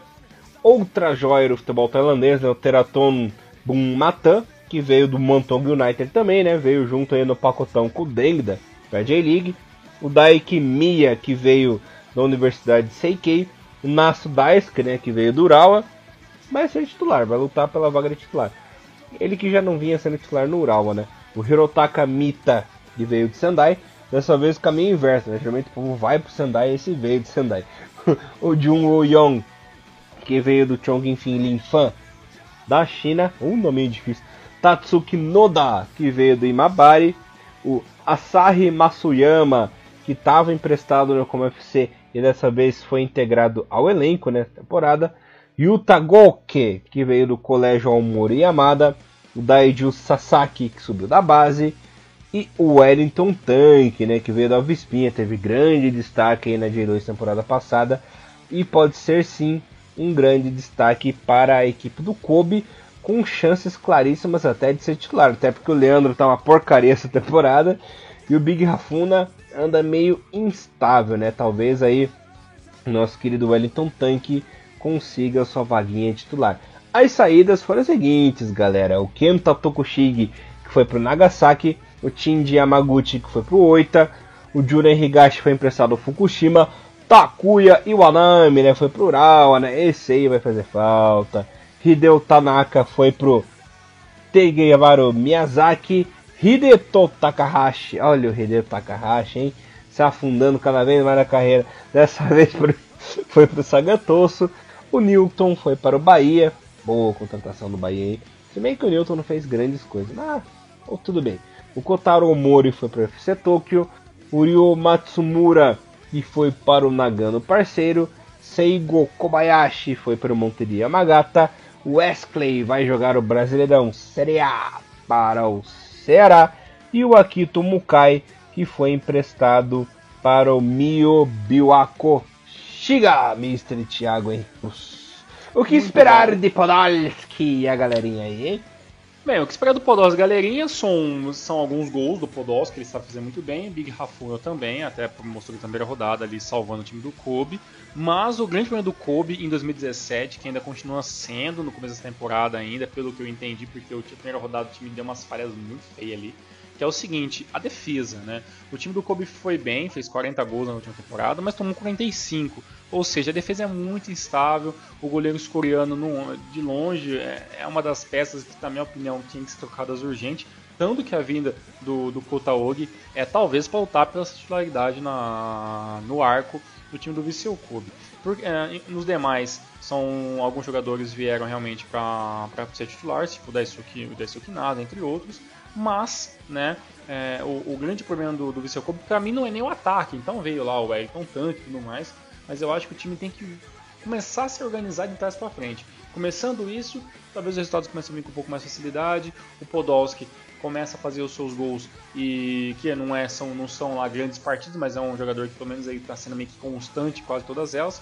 ah, sempre fazendo gol ou agraciando outros jogadores para tentar fazer isso.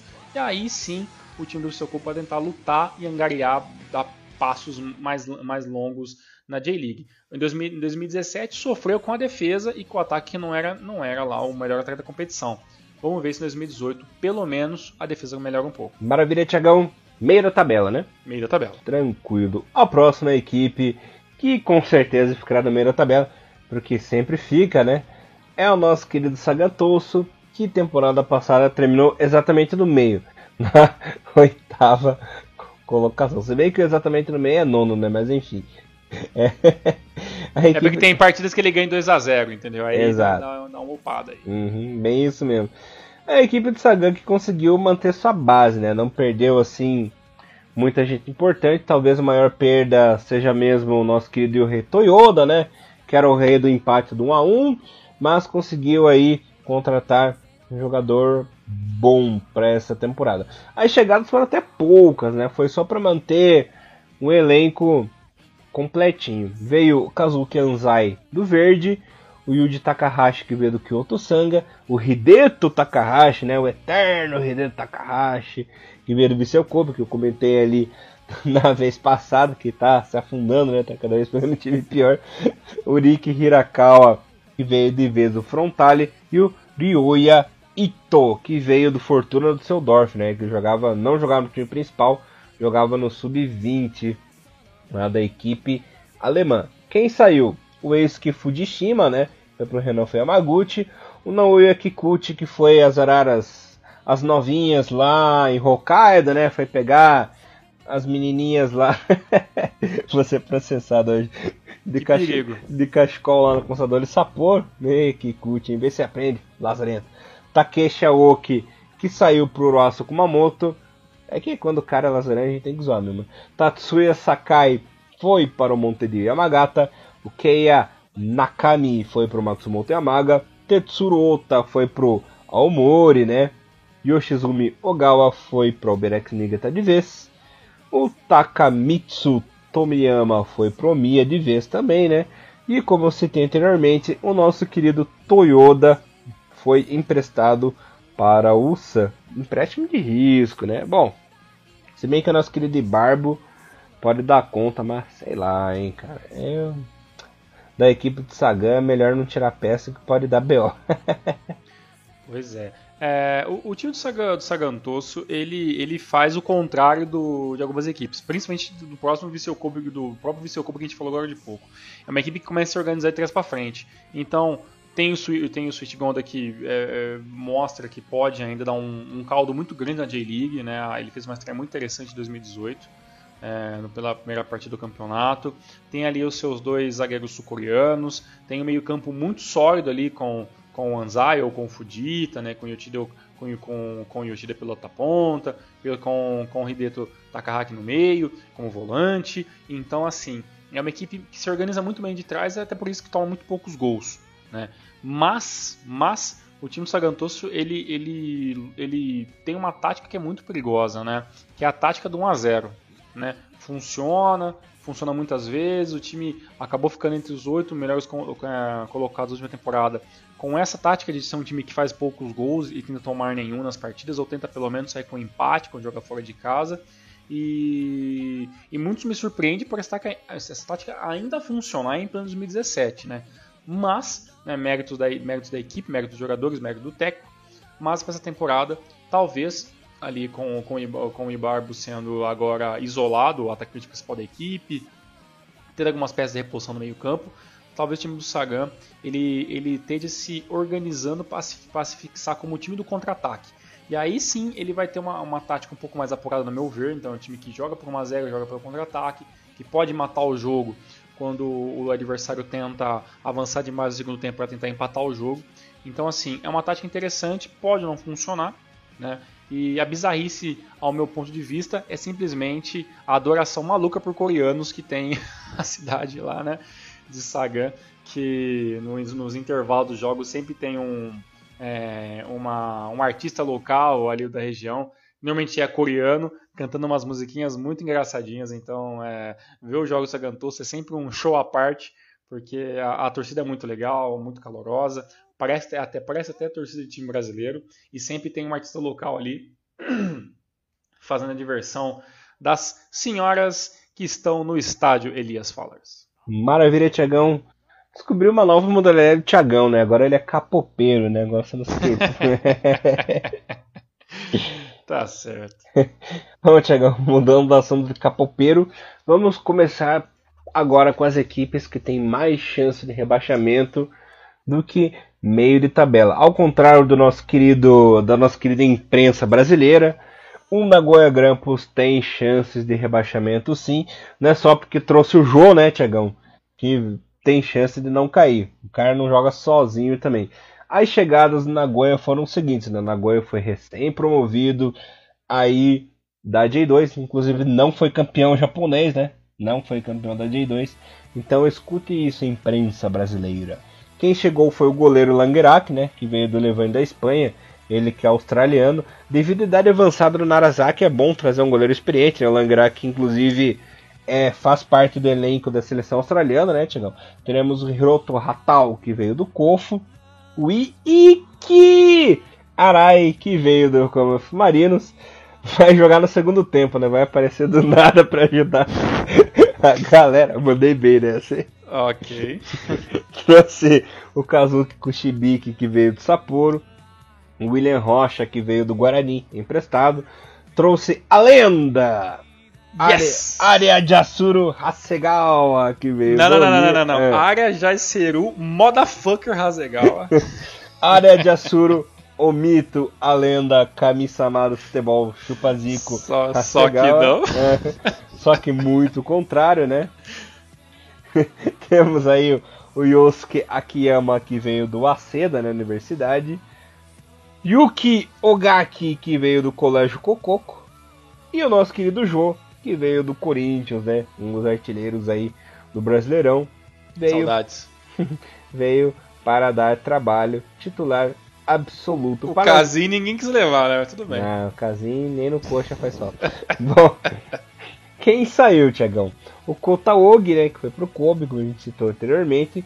O Ryo Takahashi, que foi pro Belmare o Lin Song-yeon, que foi emprestado para o Oita, Ryusuke Sakai, Matida Zélvia, Taishi Taguchi foi para o Júbilo, o Asahi Yada foi para o Jeff United, Ryota Tanabe, que encerrou o contrato, não renovou, Shota Kobayashi, que foi para o Vegalta Sendai, Felipe Garcia, né, foi emprestado para o Goiás, Koki Sugimori para o Matida Zélvia, o Shimovic foi para o Omiya, né, ele viu, ah não, não vou disputar com o João não. Vou lá jogar no Mia, você é titular e já chegou metendo gol, né?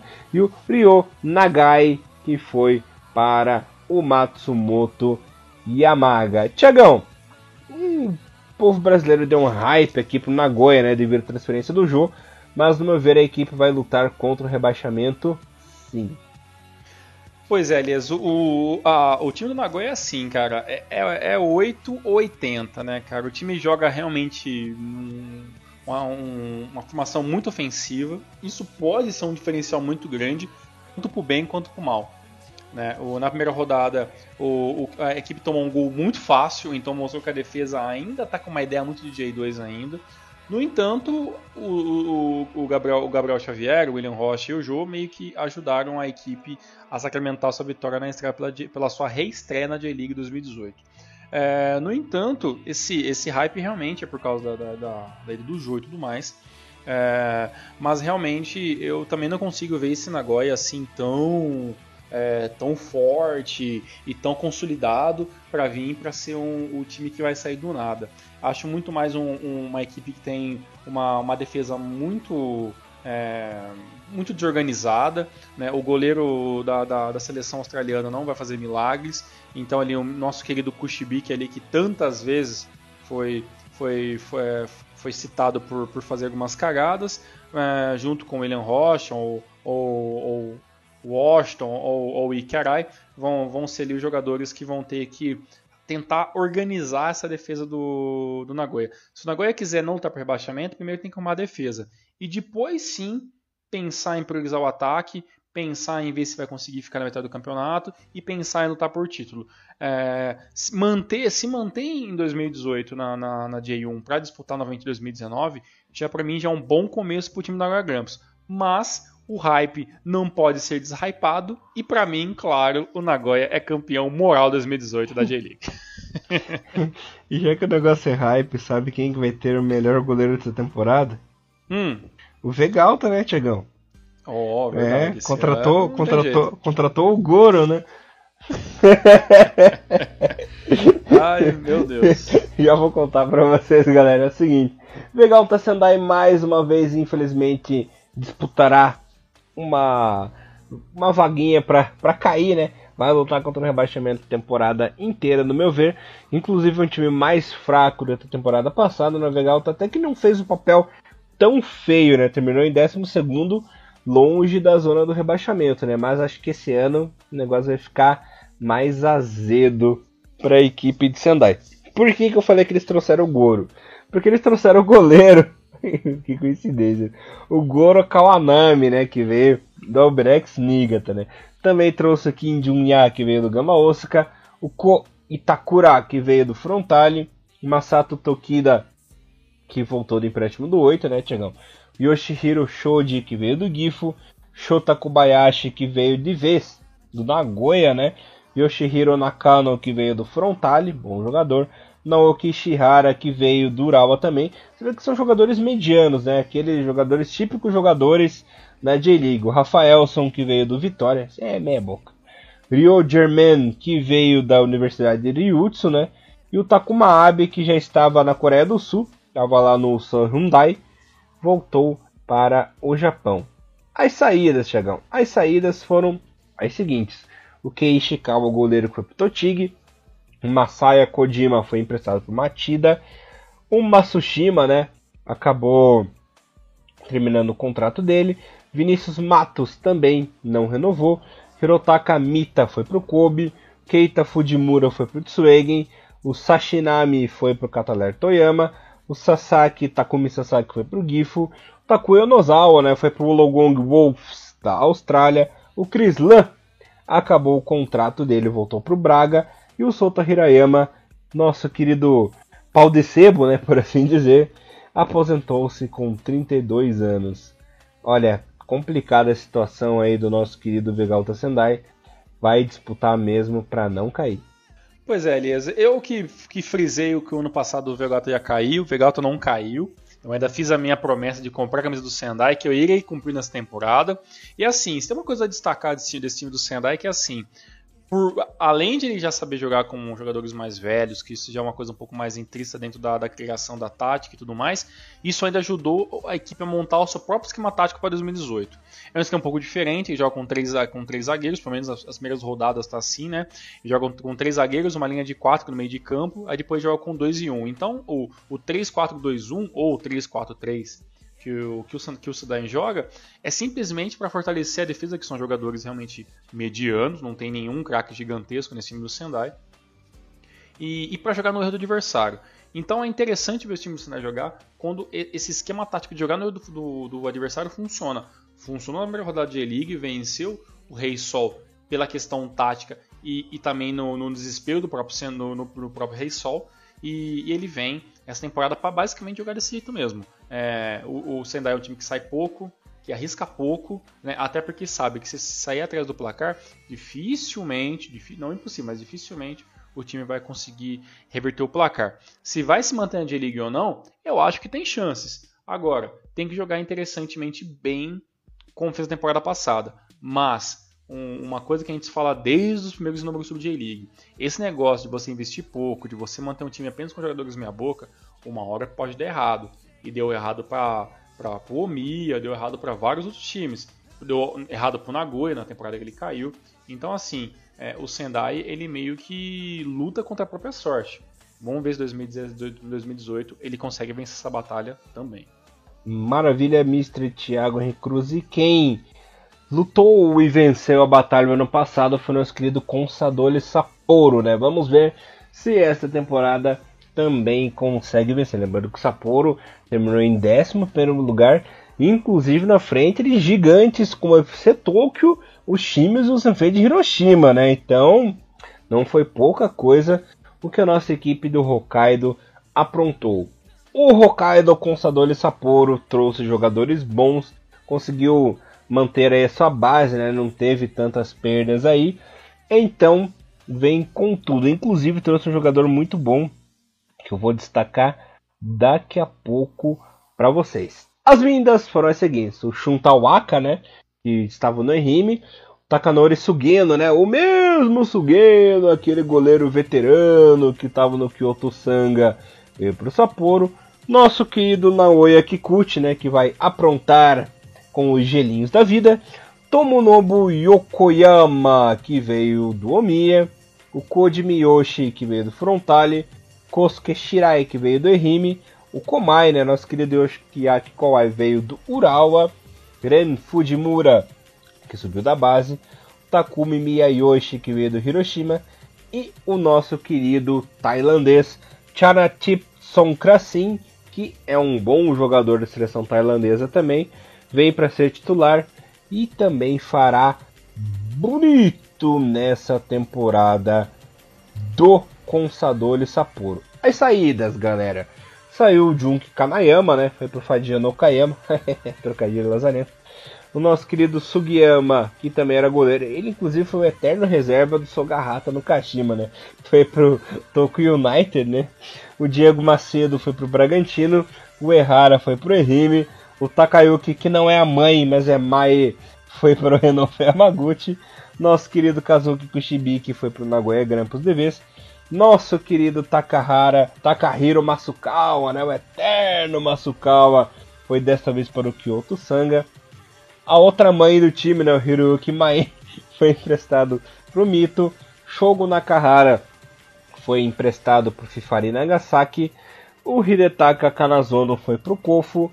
E o Kengo Ishii foi para Tailândia, né, pro Samut Sacom, Mr. Thiago Henrique Cruz, é capaz da equipe de Sapporo. Eu acho essa equipe de Sapporo de 2018 até melhor que a de 2017. Então eu acredito que vai ficar ali na zona do agrião, mas não cai. Pois é, cara, a corujinha turbinada de Sapporo vem de uma, vem de uma, vem de uma temporada 2017, assim, é, vencendo qualquer expectativa, né? Ficou em 11 colocado, ficou, ficou realmente é, muito bem. Na verdade, é, é engraçado que essa, essa primeira colocação é a melhor colocação de sempre do Sapporo, né? Sempre foi a sempre melhor colocação na história dele. Então, foi em 2001, depois 2017.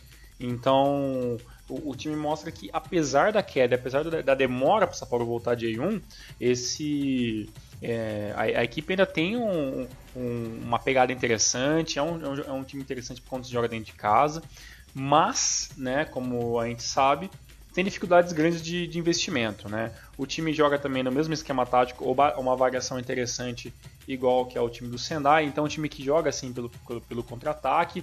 Tem algumas peças de posições interessantes para essa temporada.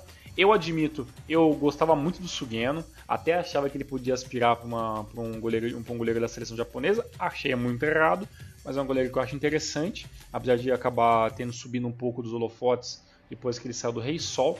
É, e, as, e, os jogadores que veio são basicamente boas peças de reposição. Né? Então tem o tailandês que o, que, que o Elias citou. Né? Temos lá o, o, o, o inglês Botroid na frente sendo o homem de área. Temos jogadores, os jogadores brasileiros que vêm para auxiliar esse meio campo. Então é uma equipe legal de se ver. Os jogos do Sapporo são jogos interessantes, não são grandes partidas tecnicamente falando, mas são jogos de pelo menos uma equipe que dá muito sangue, já que o Sapporo sabe que tem que vencer todo jogo, tem que vencer cada semana, porque é, é um time que não pode voltar a jogar J2, porque ele sabe exatamente a dificuldade que é voltar. Ainda mais agora com essa troca uhum. de, de, regulamento. É, de regulamento e tudo mais, né? É complicado, eles vão ter que ralar mais do que na temporada passada. E sabe quem que vai ter que ralar muito para não passar vergonha esse ano também, Tiagão? Ah, com certeza deve ser o Chimes. Exatamente, Mr. Thiago Cruz. Chimes Spurs que na minha opinião já entrou como rebaixado essa temporada. Vem com um time fraquíssimo, manteve a base fracassada da temporada passada, um time fraco que vai depender muito do Chong Tse, nessa temporada de novo, tá ficando mais velho. E sabe o que, que é o pior? Ele tá ficando mais velho e tá ficando uma responsabilidade maior, né? Eu acho que dessa vez não vai ter jeito, o time vai cair, o time não se toca, né? Lembrando que o times no fim dos anos 90, começo dos anos 2000 era uma máquina, né? Ganhou campeonato asiático, foi para final de campeonato japonês, revelou muitos jogadores para a Copa de 2002, né? E infelizmente vive do passado atualmente, né? Uma pena. Saiu uma penca de jogador, né? Que eu vou citar daqui a pouco. E não chegou nenhum jogador de grande nome, infelizmente. Tirando o nosso querido é, Juan Sokyo, né? Zagueiro sul-coreano que veio do Tianjin Teda. Não teve mais nenhum nome de grande destaque, né? Chegaram os seguintes: o Yoshiaki Arai, né, goleiro que veio da Universidade de Keizai, o Kenta Ito que subiu da base, o Huang, né, como eu já citei anteriormente, o Akihiro Ryodo, né, que veio do Kofu, o Takuma Mizutani que veio do Imabari, o Yasumi Nishimura que veio do Colégio Kokoko, o Hideki Ishige, né, que estava emprestado ao Fadiano Okayama, vai jogar novamente na equipe do Shimizu, o Junpei Sukami que veio do Western Sydney, né, da Austrália, o Yuta Taki que subiu da base, o Krislan que voltou ao Braga, né, que estava ao Sendai temporada passada, veio do Braga e agora está aí de novo, o Daigo Takahashi que veio do colégio Kamimura Gakuen e o Jin Hiratsuka, né, que também subiu da base. As saídas foram as seguintes, galera saiu Kenpen Usui, foi pro Okinawa. O Masatoshi Kushibiki, né? que foi pro Monte de Yamaga. Tem que rir, né? O Kim Bi-yong, que foi pro Suwon. O Fukumura, que foi pro Gifu. o Byung Jun Byun, que foi pro Kofu. O zagueiro Kanu foi pro Sufamburi da Tailândia. O Taisuke Muramatsu não renovou o contrato. Tomoe Nukai foi pro Kashima. Enquanto a Miyamoto foi pro Gifu. Kota Sugiyama se aposentou, Shin Mitsuzaki acabou o contrato, o Edamura foi para o Fukuoka, o Thiago Alves acabou o contrato e foi para o Al Hilal novamente, e o Yuji Senuma que foi para o Monterio Yamagata, já cravo o primeiro rebaixado de 2018, que é o Shimizu. Acho que não tem jeito, esse ano não escapa. Pois é, a não ser que os jogadores da frente façam um milagre ali, principalmente o, o, o John Tse, uhum. ou, o próprio Chris Lam, e até ali o que o que a, o Bom Tempo chamou de, é, de grande super reserva, né, que é o Kitagawa ali, que é normalmente o jogador que entra no segundo tempo, é o cara que normalmente ele, ele entra para colocar um pouco de, de velocidade quando o, o, o time do Shimizu perde isso na, na, na, na sua parte de ataque, é, mas realmente é uma equipe muito defasada, tem muitos nomes, mas esses nomes também não formam uma equipe e também tem muito jogador minha boca. Então, infelizmente, é, eu tenho que concordar com a Elisa. Esse ano o Shimizu vai passar maus bocados na, na J-League e pode surpreender, como todos podem. Mas vai depender muito de, de, de, um elenco fechado, vai depender muito de lesões não vir, vai depender muito de, de, de, de jogos em casa serem um fator decisivo. E a gente vê desde o ano passado que, que o Shimizu ele, ele tende a a, às vezes é, não conseguir meio que dar a pressão, né? O ano, o ano passado o Shimizu foi uma das piores defesas, né? Tomou 54 gols, só não, só não tomou mais gols do que, do que os rebaixados, que, que foram na casa de 60. É, é uma equipe que, que soube fazer alguns gols, muitos deles é, graças ao, ao, ao e tudo mais, mas é, é uma equipe que que tem muitas dificuldades no meio de criação, né? Você não vê o time do Shimizu criando bem. Então, assim, o Puchong Sei e os demais jogadores da frente conseguirem fazer alguma coisa, o meio tem que criar. E infelizmente o meio é, é muito é muito defasado, é falta ali um, um, camisa 10 clássico, falta ali um bom volante, um primeiro, um segundo volante que possa abrir um jogo com um pouco mais de visualidade. O time dos times é muito na base do chutão e é muito na base da sorte. E infelizmente sorte não mantém o time da J-League por muito tempo. Times que tem uma equipe farta, né? Farta aqui, farta ali, farta um pouco. Ah, é Falta, falta tanto que o Duque é basicamente é, titular, né? Então você vê como a situação dos times não é fácil. Tá feio o negócio, hein? Bom, outra equipe fortíssima ao rebaixamento, né? Que também cravo como rebaixado.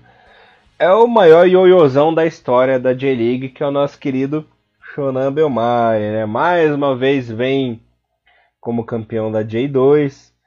Parece que vai fazer bonito, mas não vai. Nós conhecemos como é esse time. Trouxe uma galera, dispensou uma galera e contratou uma galera maior ainda para essa temporada. Vamos ver como é que o time vai se portar aí nessa temporada.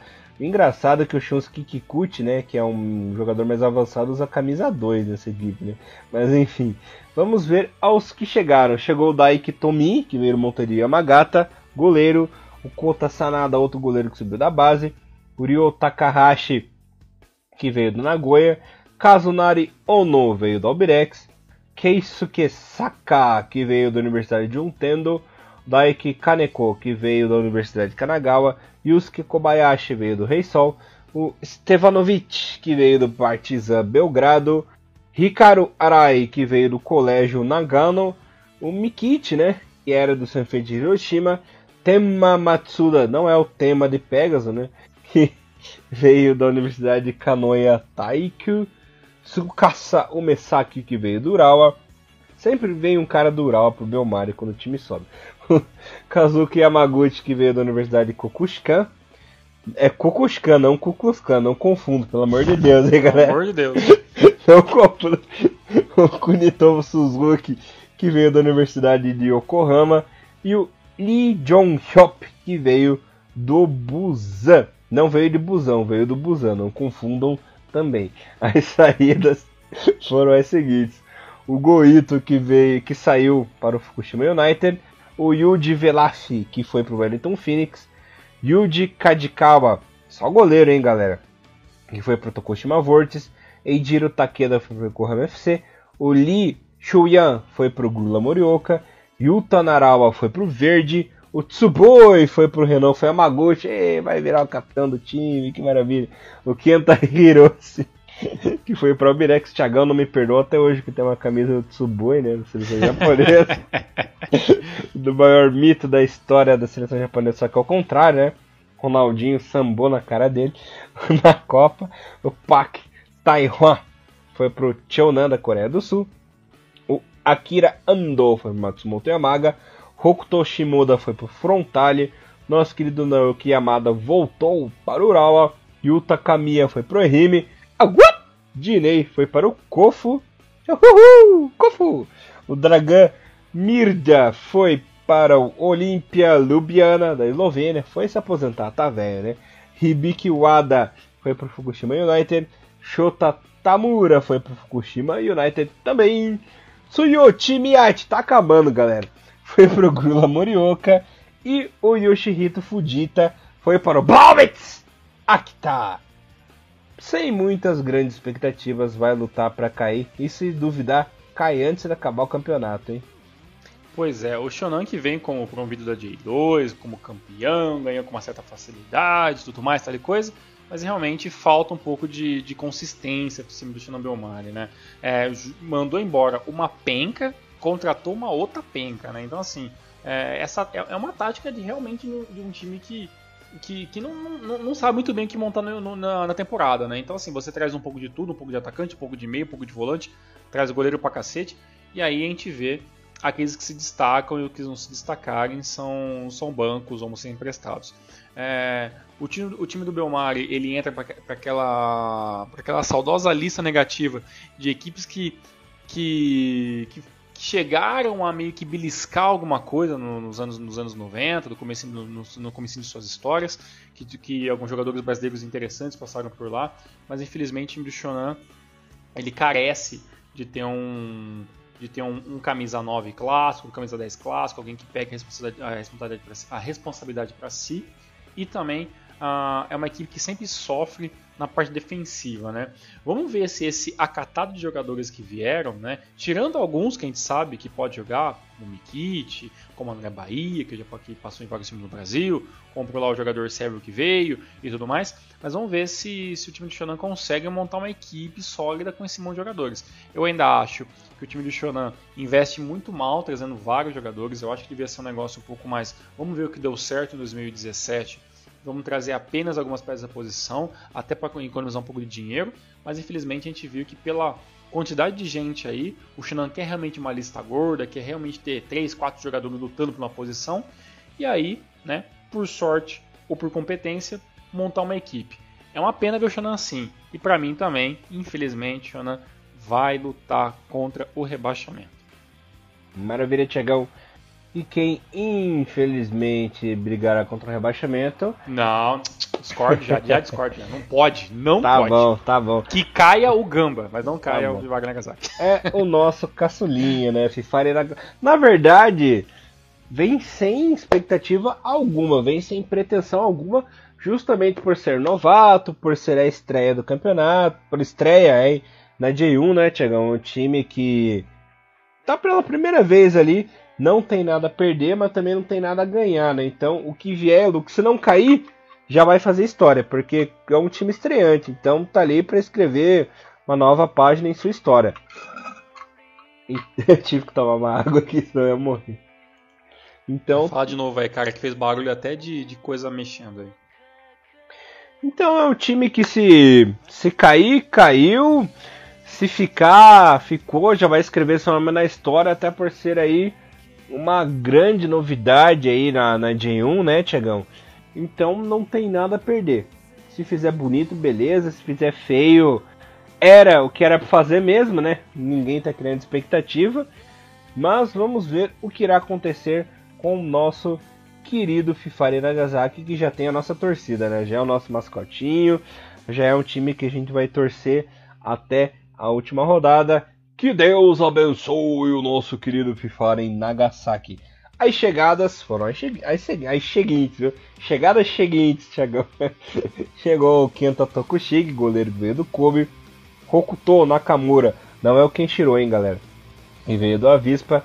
Nosso querido Takuto Honda, que veio da Universidade Tokai. Nosso querido. Agora entendi por que, que o Thiagão vai torcer, né? Tokunaga assinou com o Fifari Naga. Agora tudo faz Eu sabia que tinha algum interesse no Tiagão desse time aí. O Choi Kyupek, que veio do San Hyundai também. Masato Kurogi, que veio do Kofu. O Nisato, que veio da Universidade de Untendo, não é Nintendo, galera, não confunda. Shogo Nakahara, que veio do Sapporo. O Ben Halloran, que veio do Heidenheim, da Alemanha. Não conheço esse cara de algum lugar, vou pesquisar aqui. O Shunya Yoneda, que veio da Universidade de Untendo também. Takumi Nagura, que veio do FC Ryukyu. Um time que o Thiagão adora muito, por sinal. E a maior estrela da competição, nosso querido Musashi Suzuki, que veio da Uberex, será a grande referência do ataque ao lado do Rama, né? Jogador, especial, jogador espanhol especial. Especial deve ser mesmo, ele joga no Nagasaki.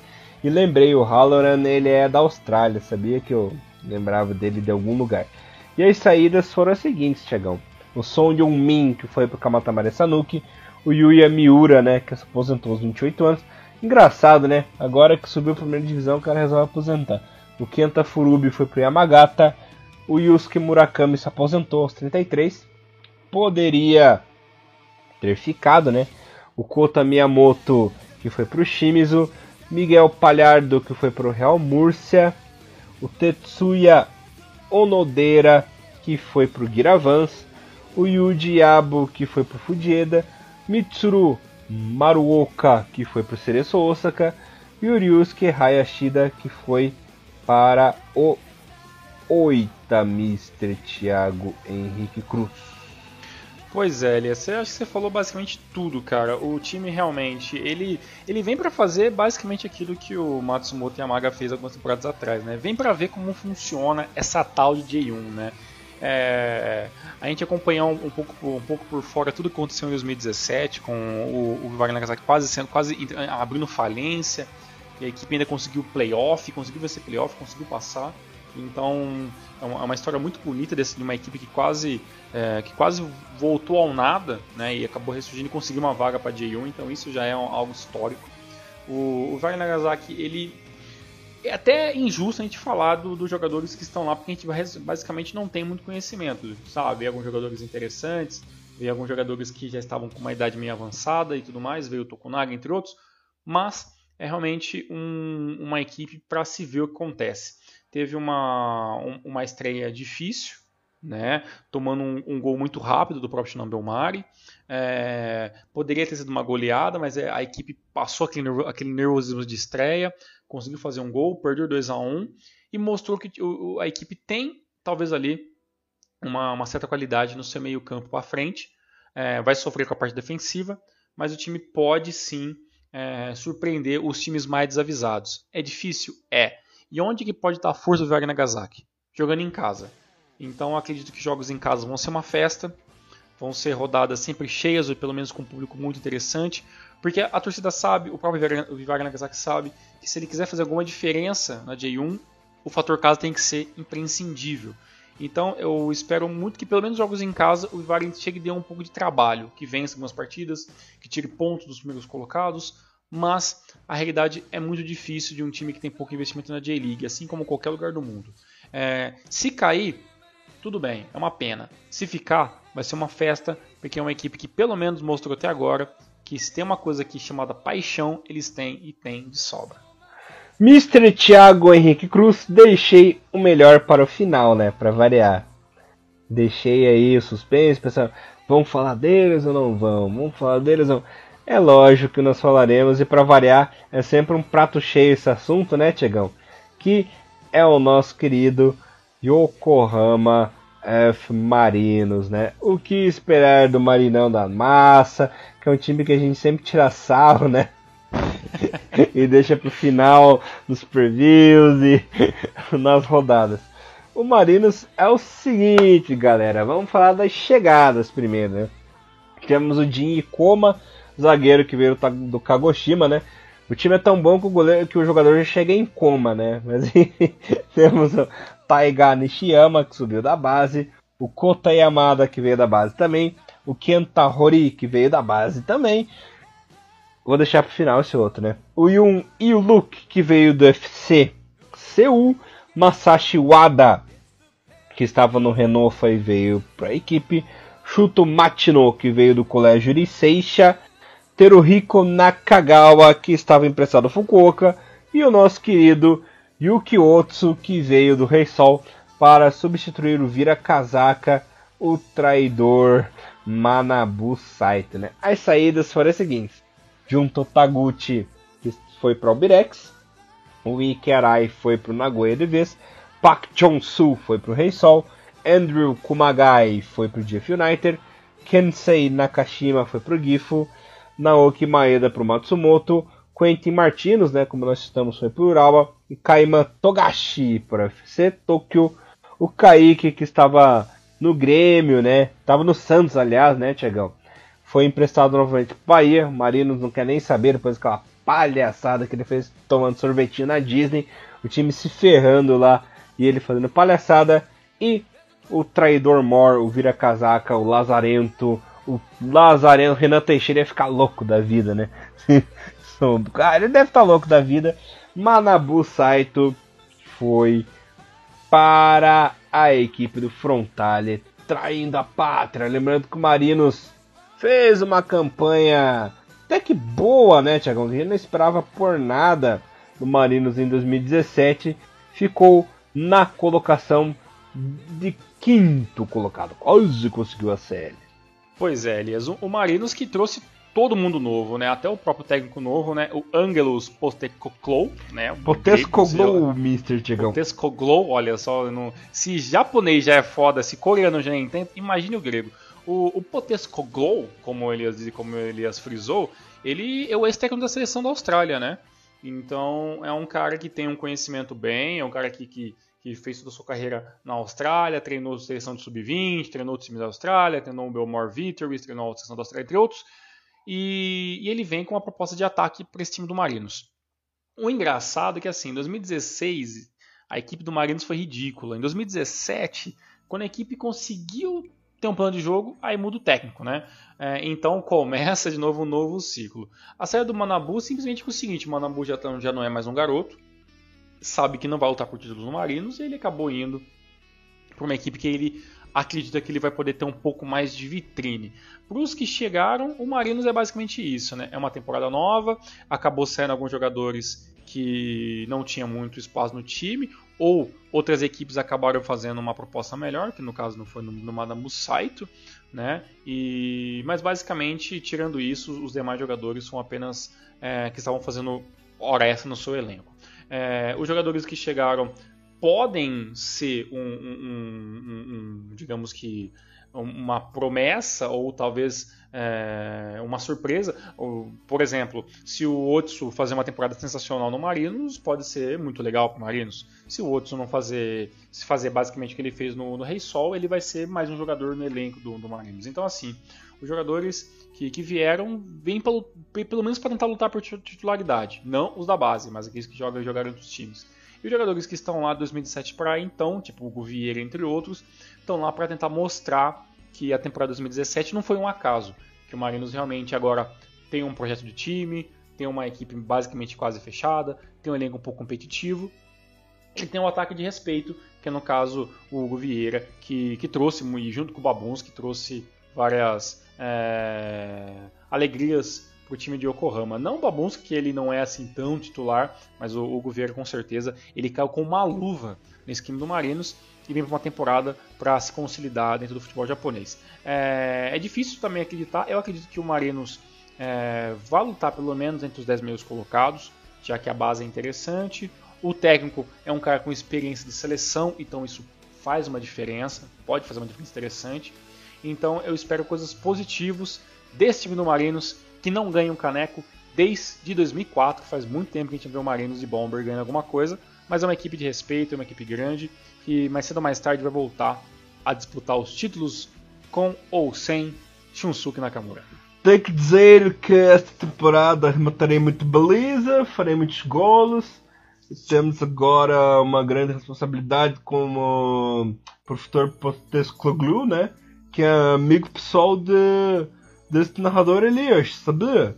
Olha só, sério. Ah, é verdade, né? Você, você encontrou ele, né, na, na, na, Copa 2014, né? Exato, tava passeando aqui na rua, ia jogar Austrália e Espanha no dia seguinte, né? Acabei encontrando o Potesclogu ali, tomando um cafezinho com a galera. Ele e o nosso querido Aurélio Widmar, né? Que jogou no Sanfé de Hiroshima até nos anos 90 ali. Caras gente boa, os caras bacanas. Muito bom. A, prim a, primeira, a, a, primeira participação do, do, novo técnico grego no Marenos funcionou. Tirou pontos do Cereço, que é um time que basicamente estaria lutando por campeonato. Esse empate por 1 a 1 na primeira rodada é, é um bom começo para esse novo Marenos. Então, assim, nós não esquecemos do Marenos. é, é, fica esse o resumo desse grande prêmio que ficou por último, mas não, não esquecemos do Marenos. Maravilha, Tiagão. Marinhos também acho que lutará por meio da tabela. Galera, este foi o resumão completaço aí da D1 para vocês. Contamos aí o que esperar de jogadores, expectativas e times. Espero que vocês tenham gostado e aproveite o ano de 2018. Lembrando que no final de maio, é, mais ou menos na metade de maio, final de maio, teremos a pausa para a Copa do Mundo, né? Uhum. E no final de julho, a J-League volta com tudo. É isso aí, galera. Espero que vocês tenham gostado. Desculpe aí esquentar a orelha de vocês, mas a gente precisava fazer completinho para vocês curtirem e ficarem bem informados. É isso aí, Tiagão. Muito obrigado. Voltamos mais na semana que vem.